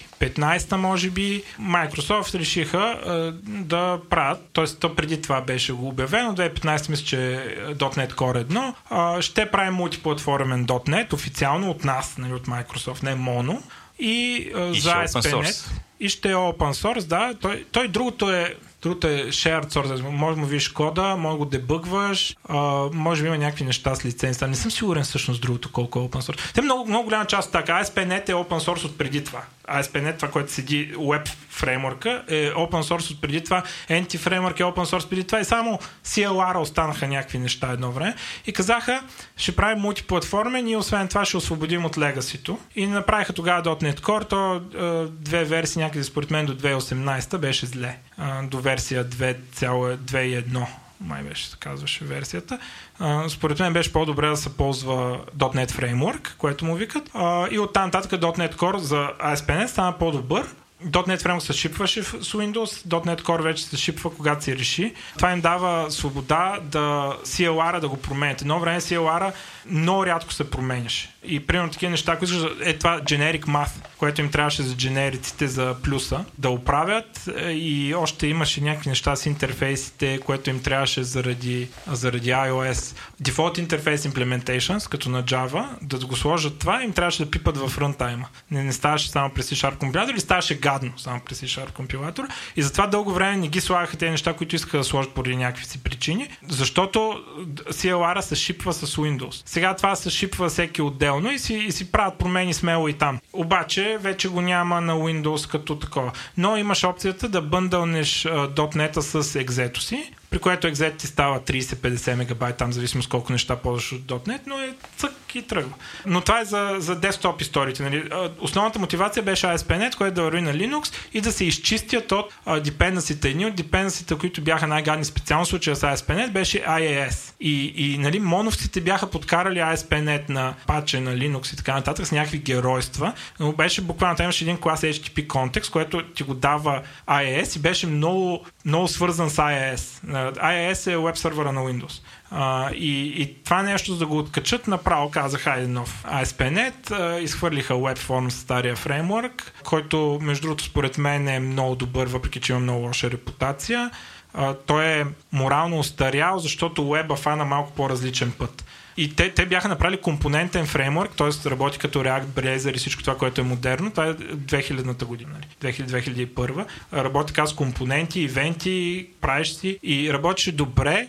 Тогава но, но тогава имаше тази култура, че JavaScript е някаква боза и никой не иска да я пише и не трябва да се пише JavaScript. И те скриха много JavaScript в това. И изведнъж издригна jQuery и всичко това се промени. Всички искаха анимации с jQuery. И изведнъж ASP.NET uh, WebForms, WebForms специално, се оказа, че е вървял в този тази посока, която избягва JavaScript. Изведнъж jQuery се случи на света. WebForms много трудно се адаптира и хората го намразиха. И това включително и .NET програмисти сега ще ме наливат, че не е така, той просто е бил скапан. Но според мен беше и той в някакъв случай е гениално, просто Уеба избра малко по-различен път да тръгне нали, от то, който беше избран в, в ASP.NET. Но ако се беше случило малко по-различно от такова, можеше да изглежда баси гениалните, нали, да са имали всичко това, за което нали, си говорим, ама примерно 5-6 години преди другите прави сметка в веб време колко е това. И, и нали, друго, което забелявам, че аз по някой път, сега вече не, нали, защото хората придобиха много опит, но когато навлизаха React и,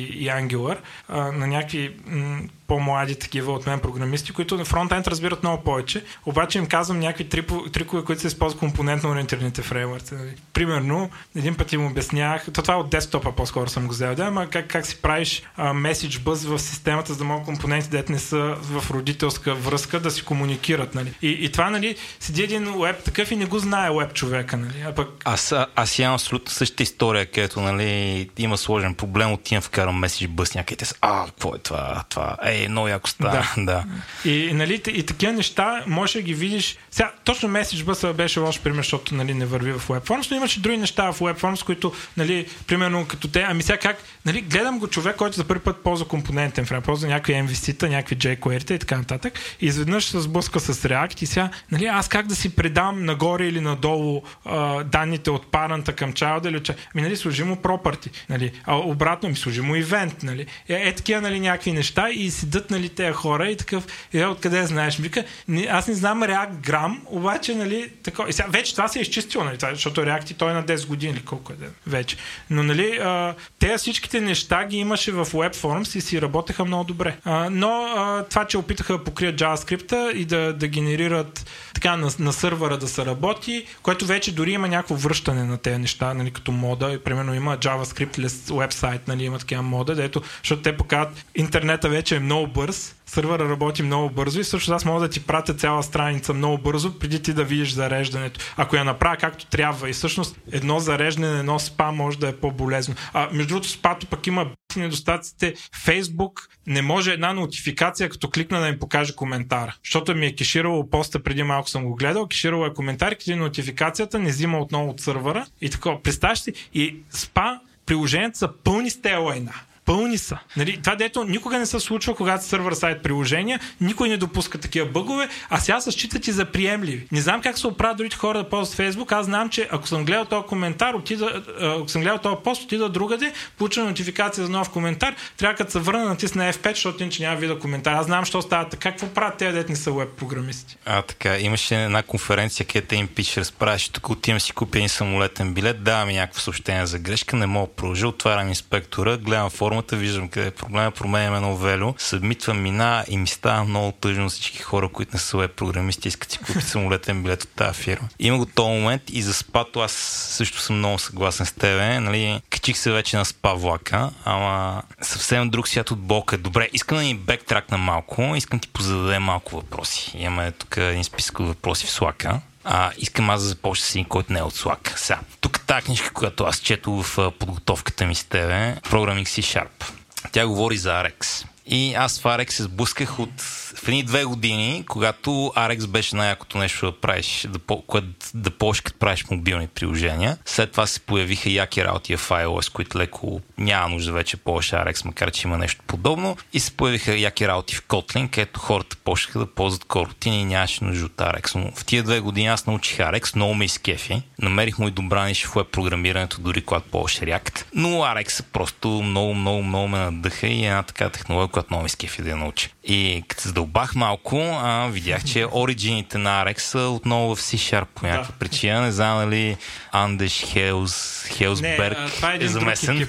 Не е той замесен. То, Arex няма нищо нали, езика си Sharp. Да, няма, нали? няма нищо специфично за езика. Да, да, библиотека е, произхожда от, от Microsoft, от C Sharp тима и едни Microsoft Research там заедно работеха. Един агент Ерик Майер се казва, той водеше този екип. Наистина произхожда от този свят. В Java света стана по-популярно. А, може би заради а, това, че Async Await се появи в C Sharp и, и заради това, че имаме ивенти и такива неща, нали, които а, то Arex е хубаво, значи аз моят проблем с Arex, защо никога не съм го използвал на практика нали, в продакшн проект, защото трябва ми тук, примерно искам да направя а, писане а, и като пишеш да търси. Само, че нали, да има, като спра да пиша за половин секунда, тогава да търси, а не, нали, ако продължа да пиша, може би да кенсълне заявките. Да, дебаунс. Да, а, и, и това, нали, Arex е супер. Само, че аз да домъкна ли сега в този проект RX заради това нещо или да напиша там е, един таймер, нали, да, да си го направя така. И, и нали, по някакъв път става, че проекти са напълва с такива неща, които мога да ползваш RX, обаче всеки път само за това ли да карам още една библиотека. И, и затова това е моят проблем с RX заради такова. Но RX е много яко за нещата, за които е яко и е, и е много яко такова като ментално упражнение. Уния марбъл диаграмите са. Те, мен беше кеф да гледам презентация за това нещо, просто ми пълни сърцето, нали, начина да мислиш във времето, нали, в... просто е яко да се гледа дори. Аз... Не мога да ти кажа нещо особено за RX, защото Важи, аз само ти кажа, че вече като ми дойде нуждата за RX, веднага го вкарам в проекта, защото знам, че ще ми е полезен после. Примерно в React ти казах, че а, съм вкарал Event Bus някъде. Не, че не мога да си напише Event Bus сам, Ама е много лесно сложиш един subject някъде нагоре по иерархията и си говориш с него mm. и да постигнеш това, което искаш. И просто RX, нали, а, не е нещо, което бих си завъртял цялата система, а винаги искам да е там, за да мога, като ми потрябва да Ами аз трябва да почна така. Трябва да видя с Blazor каква е ситуацията между RX и Blazor. Дали... Това, което ме притеснява по-скоро, то първо нишките са проблем там, а, нали, защото лазам, нали, трябва да работи в тази среда. А, но трябва, трябва да видя какво е състоянието на RX за Blazor и за, защото там ще ми избие. Не вярвам на сървъра да ми избие толкова. Може би трябва да аз да предприема тая а, твоята лойка. И трябва да видя колко ще надуе размера на даунлода. Файн, да. Защото, а, нали, прав си за това, че Async Await просто елиминира 90% от use Да, 90%.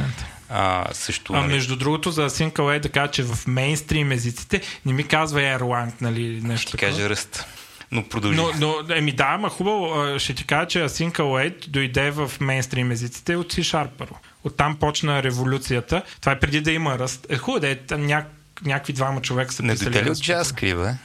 В мейнстрим езиците първия, който го има е C-Sharp. Нали? Първо, първо. Мога да говорим за скали, окамали и така, така нататък и да се върнем до... Аз съм го траквал, между другото, Simula 60 или нещо такова. Аз, аз... Коротините с някъде от там. Аз съм и то коротин е друго. Async... Абе, не е друго. Е, Добре, е хубаво. Да. Специално Async Await pattern, готиното му е, че е много лесен за разбиране. Нали? Да то механизма с continuation, passive 2012 е продак, шипнато официално в C-Sharp. Тоест, кажеш ми, че има Sync Await в C-Sharp, преди да има в JavaScript. Да. Е, това е новина Много за мен. преди, примерно 5 години преди. В. А да не говорим пък кога може да се ползва в JavaScript, защото то е едно да влезе стандарта, друго да, е да... друго е, друго ти го да компилатора. Добре, не това... компила, браузъра ти го да. Да, файн, да. Sync Await почна тази революция от там.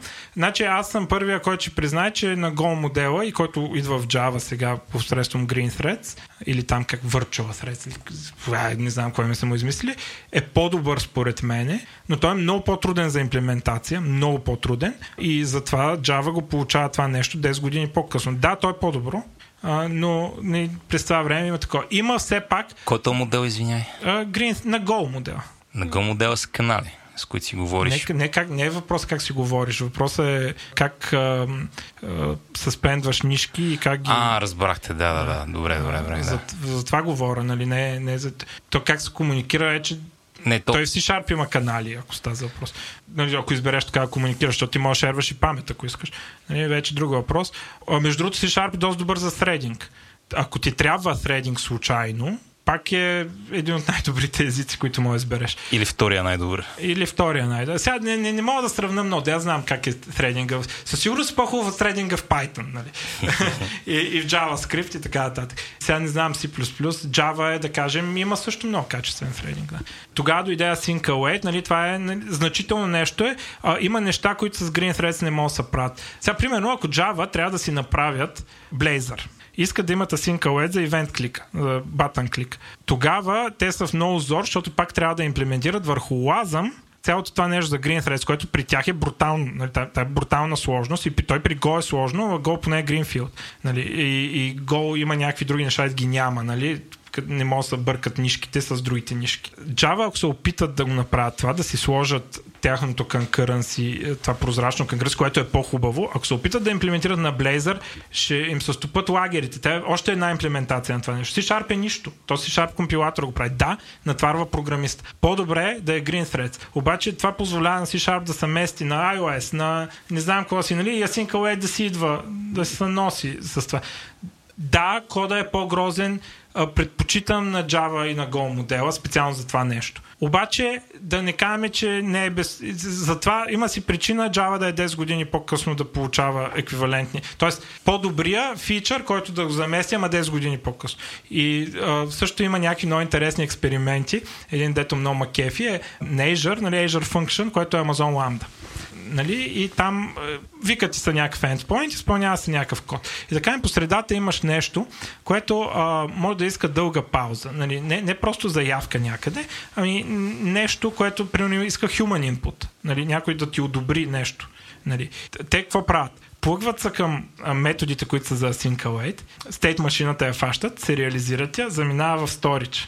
Когато е готово, вади се от сториджа и, и продължава. Разбираш, смисъл, използва Sync Await по някакъв, не просто с нишки и такива неща, а буквално да съспендна цяла, целият веб сервер, нали, и после което е там другото, когато дойде human action или нещо такова, то викат функцията с съответните аргументи, които им казват да събуди, да извади от сториджа този стейт, който е имал преди това и да продължи. Нали, някакви е такива хитри неща могат да се направят с Async не могат да се направят с това, защото Async освен че това е програмиста е и хук, на който да си плъгнеш твоята библиотечка.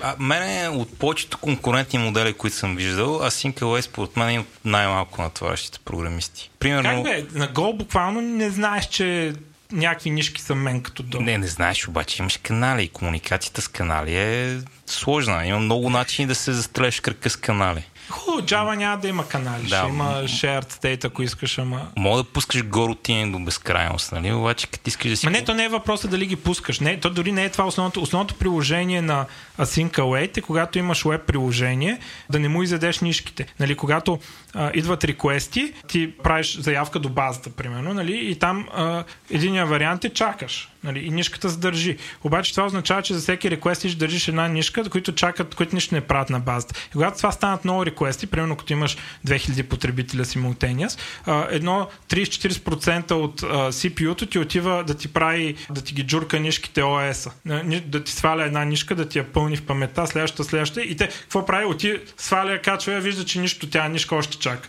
И, и следващи, и следващи така неща. И, и тогава имаш някой utilization, нали, сървъра нищо не прави, ама 30% CPU за, за чакане. А, другото е, че всяка нишка заради кол стака си държи памет. И, нали, и ако искаш да скелваш, защото така изригна ноут едно време с тази реклама, нали, че е асинхронно и затова може да поддържа много симултейния с потребители.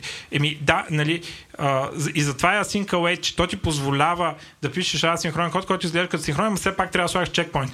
Go ти позволява да го правиш без да знаеш. Онова си го менка, то само си сваля нишките, само си им такова стека, само си ги замества. То реално няма нишки, ами нали, една и съща нишка се преизползва. Той с Await на ASP.NET така става, нали, диспатчера това прави. Това нещо е основното приложение. Това да ти дава scalability на веб сервера като бройка потребители, които могат да поддържаш едновременно. Това е основ, най- най-основното приложение на практика на Async и, и, на, и на Go.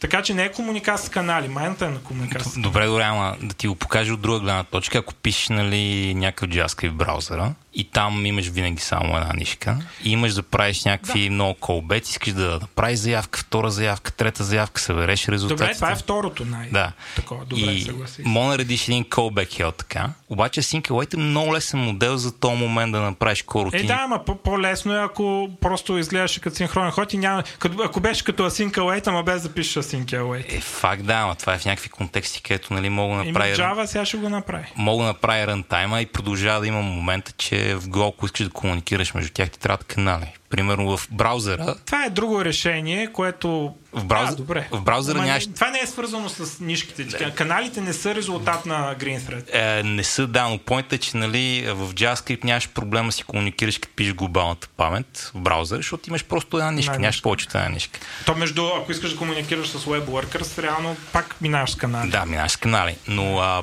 ми е, че като такъв прост патърн за разбиране, който е много полезен на много места, Sync много ми харесва. Еми, добре, ама да, не, да няма патърн е още по-добре. Да, бе, да, ама Ама пак... Да, съгласих се, нали, смисъл яко е, особено яко за 2012, когато гол от Амън са го изкарали, а Java още, още 2023 сме вече, не са пуснали такова, да. Купувам. Добре. Вало, какви други въпроси имаме? Имаме два въпроса от нашите слушатели. Първи от лошия Вълчо AI, има такъв юзър, а, юзърка, която иска да те питаме какви са най-добрите и най-лошите употреби на C-Sharp. Аз мисля, че най-добрите ги, нали, по някакъв начин ги изговорих. Тоест, за един вид за какво става и за какво не става. Изброи кажи какво е лошото. Да, да минем малко. Стига шилва. Употреби, употреби. Сега, нали, Абе, за какво не става? Ай, така ще го перифразирам. Еми за драйвери, операционни системи, такива неща не става. Както казахме, ако целта ти е да пишеш Web UI само а, или мобилни приложения, може би не е най-доброто. А, то става добро, когато имаш примерно ASP.NET система, която нали, трябва да има и тези други неща. Но, а, както казах, освен тези low-level нещата, като C-Sharp с Java, може да следне много по-low-level, искам да кажа. Нали, но сега не е си, нали, не мога да пишеш операционна система. Нали, има някакви, в смисъл Microsoft Research си имат някакви проекти. А, между другото имали след едно време един интересен проект, мисля, че M се казваше.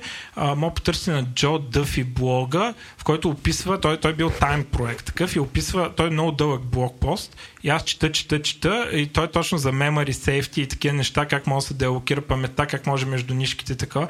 И накрая този блог пост завършва с а, ние това нещо а, напреднахме много, не можахме го докараме, но нещо, което смятаме, че беше достатъчно добро за продакшн, за да го покажем на хората. Сега имам право да говоря, защото вече години след това. Обаче поздравявам Мозила за ръст. Направиха точно това, което ние се опитвахме и го направиха продукт, а ние не успяхме. И това нещо е било базирано на C-Sharp тогава такъв проект, но а, нали, в крайна сметка не, не става към днешна дата за лоу-левел неща. Но може да слезе, пак казвам, може да слезе много по-лоу-левел. Ако целта на лоу-левел е перформанс, а не да пишеш операционна система, не ти да раздаваш паметта, а просто да управляваш оптимално. А, затова SPNet е толкова бърз, затова а, други неща се пишат, деца са супер бързи, нали, сравними с Go, нали, ги надминават понякога сравними с ръст по-често пада от ръст, но нали, а, много, много, нали, но това не значи, че мога да правиш системно програмиране, защото системното програмиране трябва да раздаваш парчета памет и, нали, да, такова, и гарбич колектора не може да си го позволи, защото все пак има паузи. В C-Sharp има много начин да елиминираш, нали, благодарение на value types и span и ref, нали, така, да, да елиминираш тежестта на гарбич колектора, но той е там, нали, смисъл не, не мога да избягаш от него.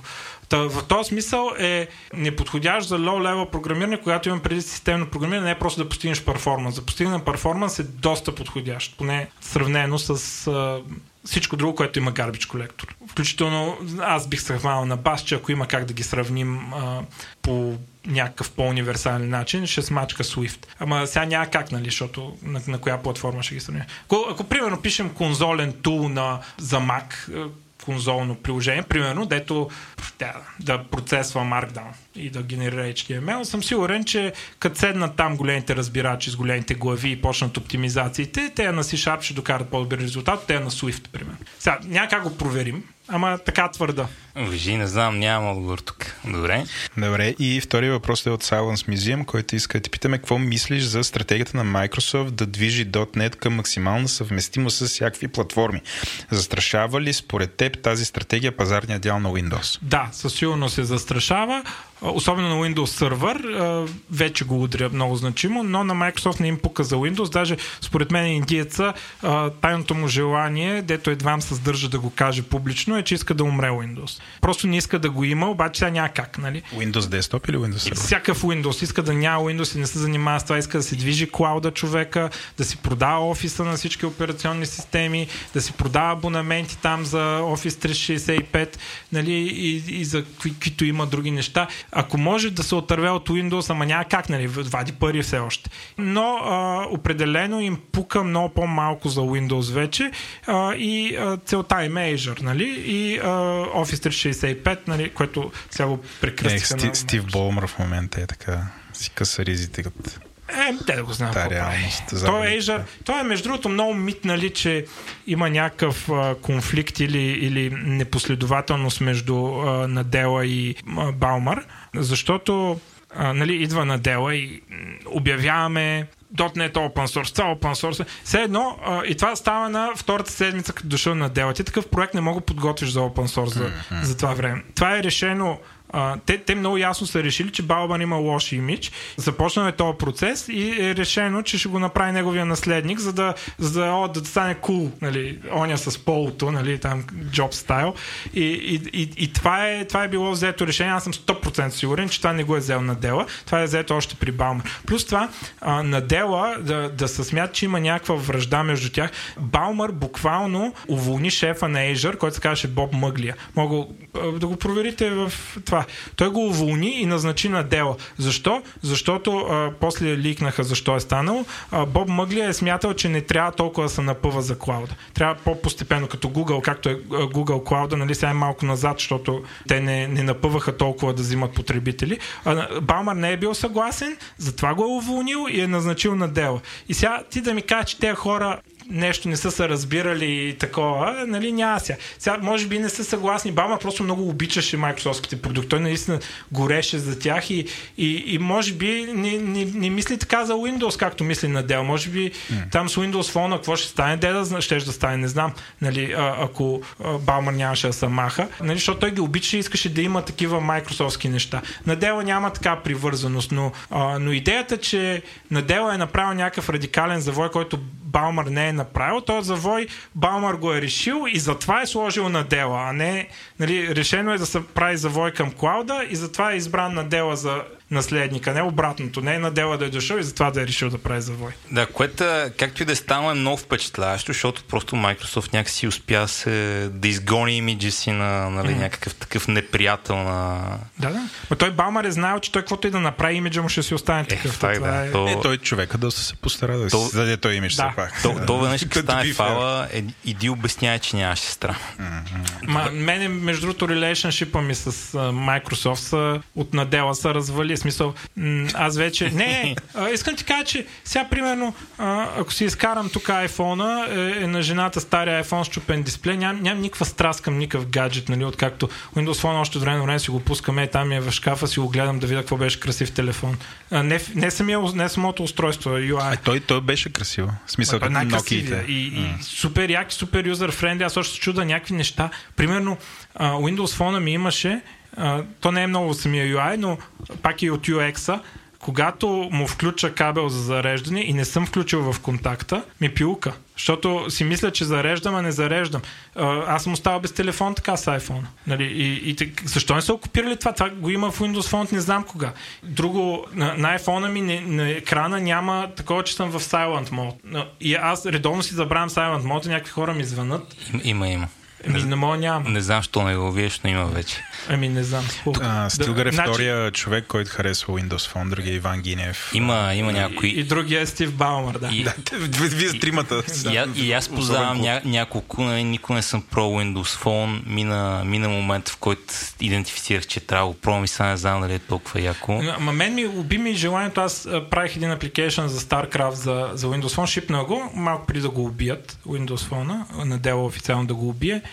И ми умря желанието да програмирам, разбираш, смисъл, нали, смисъл сега програмирам само за работа заради това. Нали, ти правиш някаква толкова любов, толкова красив апликейшн, ще го покажа после. И, и то ти убие телефона и ти такъв. Усещам, че има телешко между, ти, между Стилгър и Сатя. Тъжна работа. Добре. Аз индийците не, вече. А, нещо важно сега, понеже трябва да... Последен въпрос, наистина последен въпрос. Вече минаваме 3 часа и половина. Това е най-висок, най-дългият епизод. Това ще е най-дългите епизоди. Най-дълги такъв, да. Но кой е твой а, Иван Тошко? Не видим дали си слушал други епизоди на това. А, сега точно Иван Тошков нямам. Hey, а, точно в такъв смисъл. А, значи, единия, който искам да кажа, е моят приятел Денис, който не ме е научил нещо за програмиране. Той, той сега е админ, не е програмист. А, но, но научих много за компютрите от него, покрай те така наречените мрежи, да ви разправям, че си носихме такова, нали, как се разглобява компютър, как такова, нали, как да LAN мрежа, как да се пусне такива истории а, ги научих от него за компютрите. А, другото, специално с .NET, имах едно пречупване в университета, когато реших, че все пак ще стана програмист, а не просто нещо с компютри след като завърша, а, беше на Ники Вълчанов курса по .NET в, а, в ПЛУ и то беше, то малко изглежда така, аз сега като го обмисля, тогава съм бил научил много неща заради C++, ама там мога правя само конзолни апликейшни. Нали? Учил съм Lisp Assembler нали? и съм се оправил нещо. Учил съм и малко Java, но просто .NET ми беше такова, където всичко кликна. Нали? Първо, че като натисна в IntelliSense, за разлика от Java, в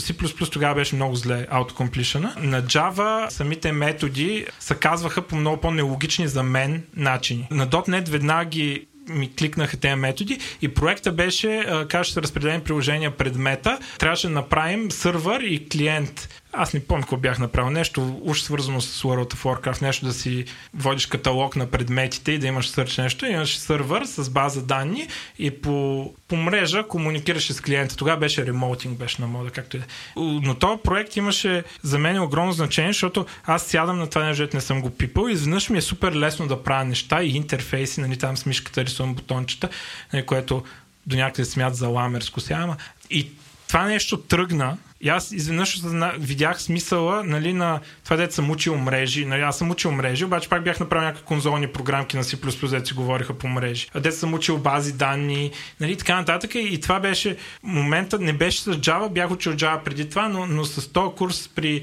а, Вълчанов кликна и сега той е до някъде, обаче нали, не искам да кажа, че да кажем, че си го разделят а, той и самия .NET нали, а, бидейки моя, а, нали, как беше Тошков? Как, Иван Тошков, Иван Тошков. менторът. Но не съм имал, нали, чак толкова някой дет да ме научи. Нали. После, като почнах първата си работа, а, имаше един агент Велю и той, той знаеше всичко за нас. Нали, с моят приятел Васко, който е във вашия чат, сам, че не знам с какъв Нике. Нали, бяхме новобранци и седим такъв и а, нали, сега ние трябва да се опитаме, правим, правим, правим. Ти знаеш, че Велю го знае това. И Велю само като му обясниш проблема, ще каже, това се прави така. И Велю беше нали, там и, и, и, ние обсъждахме по чата, седим на компютрите, мъчим се нещо, обсъждаме по чата. Време ли е вече да питаме Велю? А, и от него съм научил страшно много неща. Разбира се, от много други хора. Сега тръгна да казвам, нали. А, сега ще изпуснеш някой. Да, ще изпусна някой, ще се обиди, но, но те двамата, казах, нали, Вълчанов за какво. А, и Велю, а, Велю сме го гледали като, като гурото. Нали, в смисъл, так, так, има такава репутация. Сега научили сме неща от него, но нали, вече съм бил програмист и нали, така нататък. И нали, не е нещо конкретно, дето съм научил от Велю, просто, просто имаше този имидж, разбираш. В смисъл, ще ги научите неща от, от други, нали, без съмнение. Добре, еми, супер много ти благодарим. Тук Чакай става... да питайте да. ма за негативите на .NET. Е, Аз искам да кажа за, за едно пи, нещо. Пи, питахме тема, да. Едно Аз нещо. Мисля, да питахме. Ще ни кажеш за негативите на .NET? да, значи за open source екосистемата Microsoft а, имат свойство да поглъщат. Ако ти си направиш open source библиотека и те стане популярна, Microsoft ще я погълнат. Най-вероятно ще пуснат тяхна альтернатива, да прави също и всички ще почнат да ползват нея. И много страдат хората в open source community, те, които пишат и не които контрибютват към ASP.NET. Ти да контрибютваш към ASP.NET, но ако си направиш, примерно, библиотека за сериализиране, библиотека библиотека, ORM, нещо е такова, примерно запълниш ниша, в един момент идват Microsoft и ти или се продаваш на Microsoft и да работиш за тях, а, или Microsoft пускат альтернатива и всички почват без да се интересуват кое е по-добро, а ползват това, което прави Microsoft. Много open source девелопери са се оплаквали от това, че им се е случило с тяхната библиотека. Това не е точно недостатък. Не, не е недостатък за теб като потребител, обаче това означава, че а, има дисинсентив хората да разработват такива, да запълват такива ниши, защото оня прави, прави, прави, прави и нали, Microsoft накрая идват и айде. Което, стига толкова. Което край. Е... Браво, много хубаво, браво, супер си. Ето ти награда MVP, нали, там ще поканим на нали, си конференция. Те са като боргите направо. Което си е, да. което си е недостатък за потребителите, да, защото да, няма конкуренция да, и пазарни Да, принципи. но, но има до някъде пък Virtuals в Monoculture, имаше една статия на Slashdot едно време. Аз съм опитал да намерям, трябва през някакви архиви вече няма. От друга страна всички ползват едно и също, то дори да има някакъв недостатък. Вече това малко се разми, между другото, от .NET Core. Едно време беше много праволинейно. Всички ползват този стак. Ако имаш проблем, това може да е, нали, ако примерно си на Java, ще избереш друго ORM, защото той решава точно този проблем. А пък в, но в .NET а, решението беше друг workaround е много добре описан от много хора и е нали, много добре документиран точно това проблем, някой се е срещал и го е решил. Да, е така е грозно, ама е така се решава. И за, за всеки проблем е точно с твоя стак, точно с твоята комбинация от технологии, е, нали, намираш проблем. Малко се размива това в наши дни. А, нали, повече open source навлиза като култура и хората ползват вече по-различни неща, но все още го има това но това е като двете страни на една монета. Ако искаш open source със всеки да може да си прави библиотеки, ще имаш 3000 библиотеки като в NPM ще стане мазал. Ако искаш високо качество и, и нали, ноу-хауто да се концентрира на едно място, еми Microsoft ще изяждат библиотеките сега. И това го прави комьюнити, това не го прави Microsoft с някаква зла умисъл. Комьюнитито ходи и иска Microsoft да пуснат библиотека за сериализация, защото те не искат да ползват она, искат Microsoft да им я пуснат, за да могат после да кажат аз ви плащам на вас тук, примерно, едикъв си абонамент абонамент, оправете ми. И има, има такава, такова настроение в комьюнитито, което, както казах, отслабва. Едно време беше много силно, но все още има остатъци от него, значителни. Добре, мисля, че това беше много Трети мисъл. опит. За... Да, и да направим трети опит, да ти благодарим за разговора. И да кажеш за книгите. И да кажеш за книгите, да.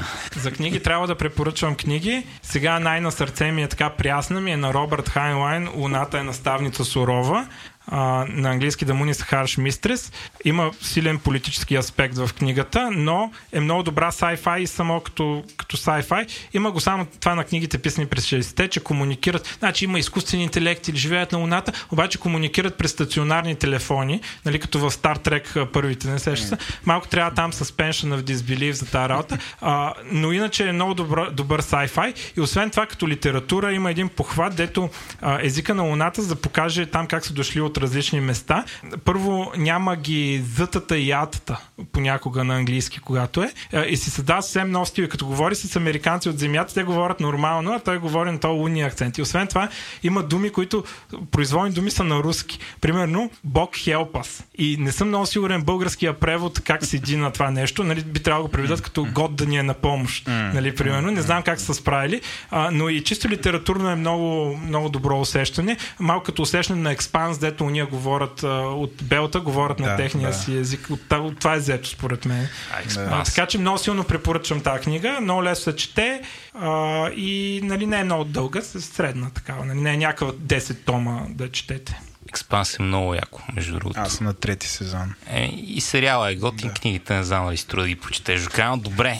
Четвърти опит. Четвърти опит, да. Благодаря ти. Нали, така, тук много история имаме. За първи път дойдох при вас на подкаст. А това е десети епизод. Тук и двамата участвахте в а, старта.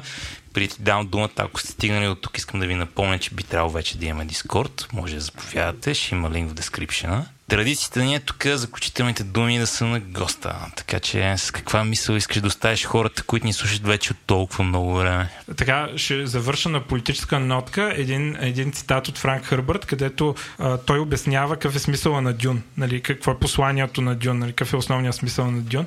А, основният смисъл на Дюн, според него на английски е Beware of charismatic leaders. И лидера, който е той буквално бог, вижда бъдещето и не, заради това, че той е такъв, не може да спре злото, което причинява. Въпреки, че той е добър, той е умен, красив, всякакъв е, вижда бъдещето, бог е и не може да спре. Просто не може да спре злото, заради това, че има такъв лидер, който толкова хора просто му вярват, естествено. И това е той, нали? И това е, това е посланието на книгата Beware в Charismatic Leader, за точно така беше. Говорим за Пола Трейдес. Да. Говорим за Пола Трейдес, един много интересна книга. Добре, благодаря ти много. Благодарим. И до следващия път. Чао, чао.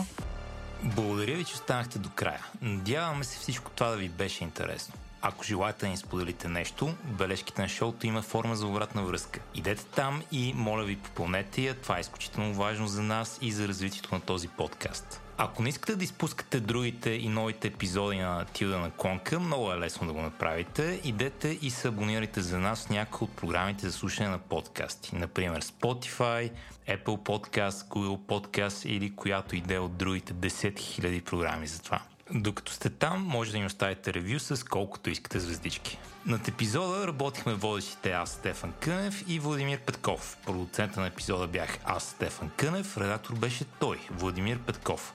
Аудиоредакция и мастеринг направи Антон Велев. Тида на Конка е част от медийния конгломерат на Говори Интернет. Ако този епизод не ви беше достатъчен, пробвайте някои от другите ни подкасти. До нови срещи!